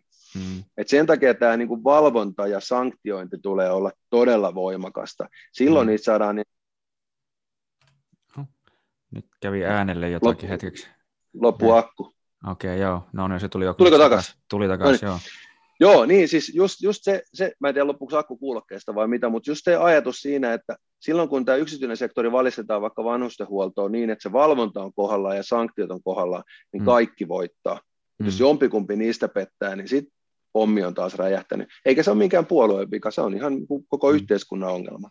Joo, ja tuossa tulee mieleen silleen, tota, se, että se oli jännä, että just silloin vaalien alla ja tulee mieleen, kun sinähän oli niin oikein nämä että kellot ja muut, että, kun, että kaikille annettaisiin saman verran suunnilleen aikaa olla äänessä ja niin edespäin, niin tuntui, että kun mäkin olisin halunnut kuulla niin kokoomukselta varsinkin paljon näitä talousasioita, niin niiden mm. vastausaika meni melkein pelkästään just siihen saakeliin niin vanhushoidon ja sen niin setvimiseen. Ja samaan aikaan kaikilta muilta kysyttiin ihan kaikkea muuta, ja just nimenomaan tuntui, että varsinkin vasemmistopuolueelta, niin oli silleen, että miksi, niin kuin, miksi niin kuin nämä tietyt asiat tai tietyt puolueet laitetaan puhumaan tietyistä asioista ja sitten toisille, toiset ei pääse puhumaan niistä varmaan, mikä niin ainakin itse tuntuu, että olisi ollut niitä tärkeitä asioita, mistä päästään puhumaan. Hmm. Joo, tai se oli nerokkaasti tehtyä vaalitaktikointia kyllä vasemmistolta, toi, ne, ne sai niin tuon vanhuspalvelu härdelin käännettyä kokoomusta vastaan, vaikka hmm. tuossa kun katsottiin sitten myöhemmin, että näissä ongelmakunnissa, niin eihän kokoomus ollut niissä suurin niin kuin valtuustoryhmä, hmm. vaan siellä niin kuin keskusta ja demareita löytyi niin kuin vastuullisena. Ja sitten kävi ilmi myös se aika, aika mielenkiintoinen seikka, että Sanna Marin oli äänestänyt Tampereella tämän hoitajamitoituksen laskemista vasta, niin kuin laskemisen puolesta. Hmm. Eli, eli niin kuin demaripormestari oli esittänyt, että hoitajamitoitusta lasketaan, ja Sanna hmm. Marin oli tietenkin äänestänyt sen puolesta, hmm. mutta sitten kun tuli tämä kohu, ja ne näki niin kuin opportunistisena tämän mm. tilaisuudessa tulee, niin sitten he alkoivat totta kai vaatia sitä hoitajamitoituksen nostamista. Mm. Todellisuudessa olivat niin kuin, toimineet sen niin kuin, laskemisen puolesta. Et kyllä tämä, mutta mut asiat on niin kuin ne ihmisille maalataan ja esitetään, ja, ja se oli mm. kyllä niin kuin, tämä eduskuntavaalit 2019, niin se oli kyllä tällaisen niin kuin, vähän niin kuin disinformaationkin juhlaa siinä mielessä, että tämä, mm. tämä niin kuin saatiin maalattua. Toki siinä kokoomus jos olisi ollut asiantuntevaa mediaosaamista, niin olisi saatu niin kuin palautettua se ruotuun silleen, että olisi oikeasti mm. kerrottu, että miten tämä asia oikeasti menee. Mm. Mutta toki niin kuin mediat ei antanut siihen kaustin mahdollisuutta, mutta kyllä se mediatila olisi pitänyt itse ottaa sitten haltuun ja kertoa mm. suomalaisille, että hei, tämä ei ole, kokoomus ei ole vastuussa tästä. Mm. Ja, ja nimenomaan, että se niin kuin että ratkaisu ei ole se niin kuin hoitajamitoituksen nosto, niin kuin ei olekaan. Mm. Sitähän ei, sehän oli ihan silmän lumetta, siis eihän sitä hoitajamitoitusta ole vieläkään nostettu, mm. ja tuskin mm. tullaan nostamaankaan. Se, se on kyllä kirjattu lakiin, mikä on ihan, mm. siis puuta heinää. Mähän voin kirjata lakiin, että sinä voitat joka viikko lottovoiton, mm. mutta se on sitten eri asia, toteutuuko se. Ihan mm. sama tämän hoitajamitoituksen kanssa, niin mm. se on vasta sitten totta, kun se on totta. Mm. Ja nyt, kun, nyt se on kirjattu lakiin, niin eihän se mitään tarkoita. Ihan yhtä lailla kuin, niin kuin Demarit lupasi, että 4000 uutta lääkäriä Suomeen. No missä ne on? Mm. Ei ole vieläkään tullut. Et se on niin kuin tosi, tosi pitkissä kantimissa ja muutenkin se niin kuin disinformaation määrä tuolta vasemmalta, niin se on kyllä valtava. Mutta jotenkin musta tuntuu, mm. että ihmiset on alkanut niin kuin näkeen se, mm. kun tuo vappusatanen, vappusatanen kaatu niin kuin lahonnut honka, honka ikimetsässä, niin tota, se vappusatasen kaatuminen ja aktiivimallin virittäminen uudestaan niin kuin käyttöön, niin mm. mä veikkaan, että ne on kyllä herättänyt ihmiset, että, että nyt nämä demarit puhuu niin kuin aivan pehmeitä, että eihän näihin voi luottaa. Mm. Ja se on jännä, että populismista tai populismitermiä käytetään vaan puhuttaessa oikeistopuolueesta. Joo, että kyllä niin vasemmistopopulismista on niin nyt koulukirjan verran tullut tällä kaudella kyllä esimerkkejä. Että Joo. Ja, ja ne, ne lupaukset, mitä silloin annettiin, niin esimerkiksi opintotukeen 30 pinnaa lisää, missä se on? Mm. Vihreät lupas opintomiljardin, koulutusmiljardin, no missä mm. se on? Mm. Että ei, niin kuin, mm. ei näistä ole niin kuin mikään toteutunut. Et kokoomuksella on vähän se, me ollaan niin kuin liian rehellisiä. Kokoomus ei lupaa mm. tällaisia niin kuin puhu pehmeitä tuolla vaalitoreilla. Ja mekin mm. voitaisiin luvata vaalitonni, vapputonni niin. seuraavissa vaaleissa. Mutta kun me kokoomus on jotenkin niin suoraselkäinen, että tota, me pidetään lupaukset toisin kuin vasemmisto. Ja esimerkiksi tästä päästään hyvin tuohon niin kuin Sari Sairaanhoitaja, joka oli niin kuin, se on taloudellisesti yksi suurimmista virheistä, jota on aikoihin tehty, hmm. mutta se on myöskin suurin palkankorotus koskaan julkiselle sektorille. Hmm. Ja sen hän teki kokoomus. Hmm. Et tota, mentiin lupaamaan, että 500 euroa kintaaseen vai oliko se bruttona, en muista kumpi, mutta 500 euroa joka tapauksessa Sari sairaanhoitajalle lisää. Mm. Sitten voitettiin vaalit ja sitten se toteutettiin se lupaus. Okei, alun perinkään sitä lupausta ei olisi pitänyt antaa, koska kokoomuksella on tapana pitää ne lupaukset, mitä se antaa. Sinänsä hienoa, että se pidettiin sitten, mutta sehän tuli sitten todella kalliiksi, koska se alensi meidän kilpailukykyä, koska koko julkinen sektori tarvitsi sitten sen niin kuin saman lisäyksen, mm. ja, ja Tehyn kanssa sitä pitkään väännettiin sitten, ja kyllähän se tuli sieltä. Mutta se oli osoitus mun mielestä ihmiselle, mikä pitää edelleenkin nostaa esiin, kun tässä vappusatanen on luvattu ja petetty, se oli vaalivalhe mm-hmm. puhtaasti, mm-hmm. niin, niin kun kokoomus, että kokoomus ei pidä lupauksia ja muuta, niin silloin on hyvä mm-hmm. nostaa esiin tämä Sari Sairaanhoitaja. Me luvattiin ja me pidettiin lupaus, vaikka se olikin taloudellisesti ihan pommi, mutta me pidettiin se. Sairaanhoitajat sai valtavan palkankorotuksen kerralla, mutta ikävä kyllä sitten kaikki muut tarvisen kanssa se johti niin kuin sellaiseen lumipalloefektiin siinä, millä oli taas sit ikäviä seurauksia. Mutta lupaus pidettiin kyllä. Mutta nyt kun seuraavat EK-vaarit lähestyy, niin mielenkiinnolla odotan kyllä, että tuleeko, tuleeko tuota Sanna Marinilta vapputonnia vai mitä sieltä tulee nyt sitten lupauksia. Koska nyt jo ihmiset tietää, että ne valehtelee. Joo. No toisaalta se on vähän jännättä tai silleen tuntuu, että ihmisten muisti on vähän lyhyt, niin toivottavasti vielä muistetaan Niinpä. tosiaan, että tulee mieleen tai tälleen näitä tästähän sitten onkin, tai se on niin kuin ainoa hienoa tavalla, että miten niin kuin huumorin kautta monesti nämä asiat tulee sitten niin kuin esille, just niin kuin oli just se mm. joku tämmöinen video, että kun oli se rinteen se hieno mainos, että meillähän taitaa olla sama suunta se bussi, ja sitten Joo. oli joku kuva, missä bussi vetää jonnekin ojaa saatana aivan niin nokka eellä ja kaikkea muuta, ja no sitten on just kaikkea näitä, no Sanna Marinin näistä joistain jutuista, että kohtahan varmaan niin kuin on nähnyt semmoisen kuvan, missä on, niin kuin, se on otettu vissi jostain Kiinan kulkuesta, missä on ollut niin kuin, Maon tai vastaava, vaikka Xi Jinpingin kuva, niin sitten siinä on Sanna Marinin kuva, joka ajaa niin kuin, koko homma eestä. Että niin kuin, kyllä niin kuin huomaa, niin se on ihan autossa. Joo, joo. joo. Että sitä huomaa, niin kuin, että kyllä niin kuin, ihmiset on herännyt ja vähän niin kuin, tälleen sarkastisesti ottaa asiaan kantaa, että se on tosiaan, tosiaan hyvä ja tuota, mitähän mä just jotain mä vielä tuohon mietin. Öö, öö, öö, öö. No, no joo. Anyway, tuota, voitaisiin alkaa pikkuhiljaa lopettelemaan. On ollut hyvää, hyvää tuota, keskustelua. Ja sen verran, että kerrohan tosiaan kaikille ihmisille, mistä sun blogin ja kaikki vastaavat asiat löytää ja no yleensäkin vähän niin speksit ihmisille, että mistä löytää lisää sinusta. No se on helppoa, joo. Kiitoksia. Eli Jokka, J-O-C-K-A, jokka.fi. Mm. Sieltä löytyy blogi ja sieltä löytyy oikeastaan linkit kaikkialle. Twitterissä at Jokka, Facebookista kun pistää hakuun vaan Jokka, niin löytyy sieltä henkilökohtaiset profiilit ja politiikkaprofiilit. Ja mm. YouTubessa Jokka Man, Instagramissa Jokka Man, mutta tota, tärkeintä on se, että Jokka kirjoittaa Google-hakkuun, niin sieltä löytyy sitten paljon matskua. Ei ole saman, saman tota, nimisiä Suomessa kauhean montaa, niin tota, löytyy sitten sieltä no. kätevästi. Käykää lukemassa, siellä on blogi ja tuoreen käsittelee tota, sylttytehdaslakia. Se on mm. aika, aika mun mielestä tärkeä aihe, joka Suomen pitäisi saada. Ja sitten siellä on paljon kirjoituksia alkoholikulttuurista, alkoholilaista, talousopetuksesta, kaikesta muusta vastaavasta ja tota, ryhtiliikkeestä. Kyllä.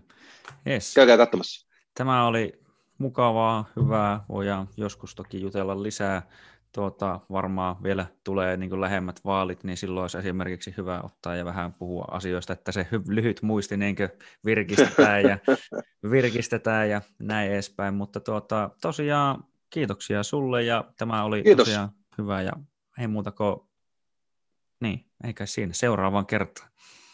Kiitos, kiitos, lämmin kiitos kutsusta ja tota, oli mukava keskustella ja terveisiä kaikille sinne kotikatsomoihin. Toivottavasti jossain vaiheessa päästään myöskin sitten livenä istuskelemaan saman pöydän ääressä ja nauhoittelemaan sitä koronan jälkeen. Kyllä, kyllä. Kiitos kaikille.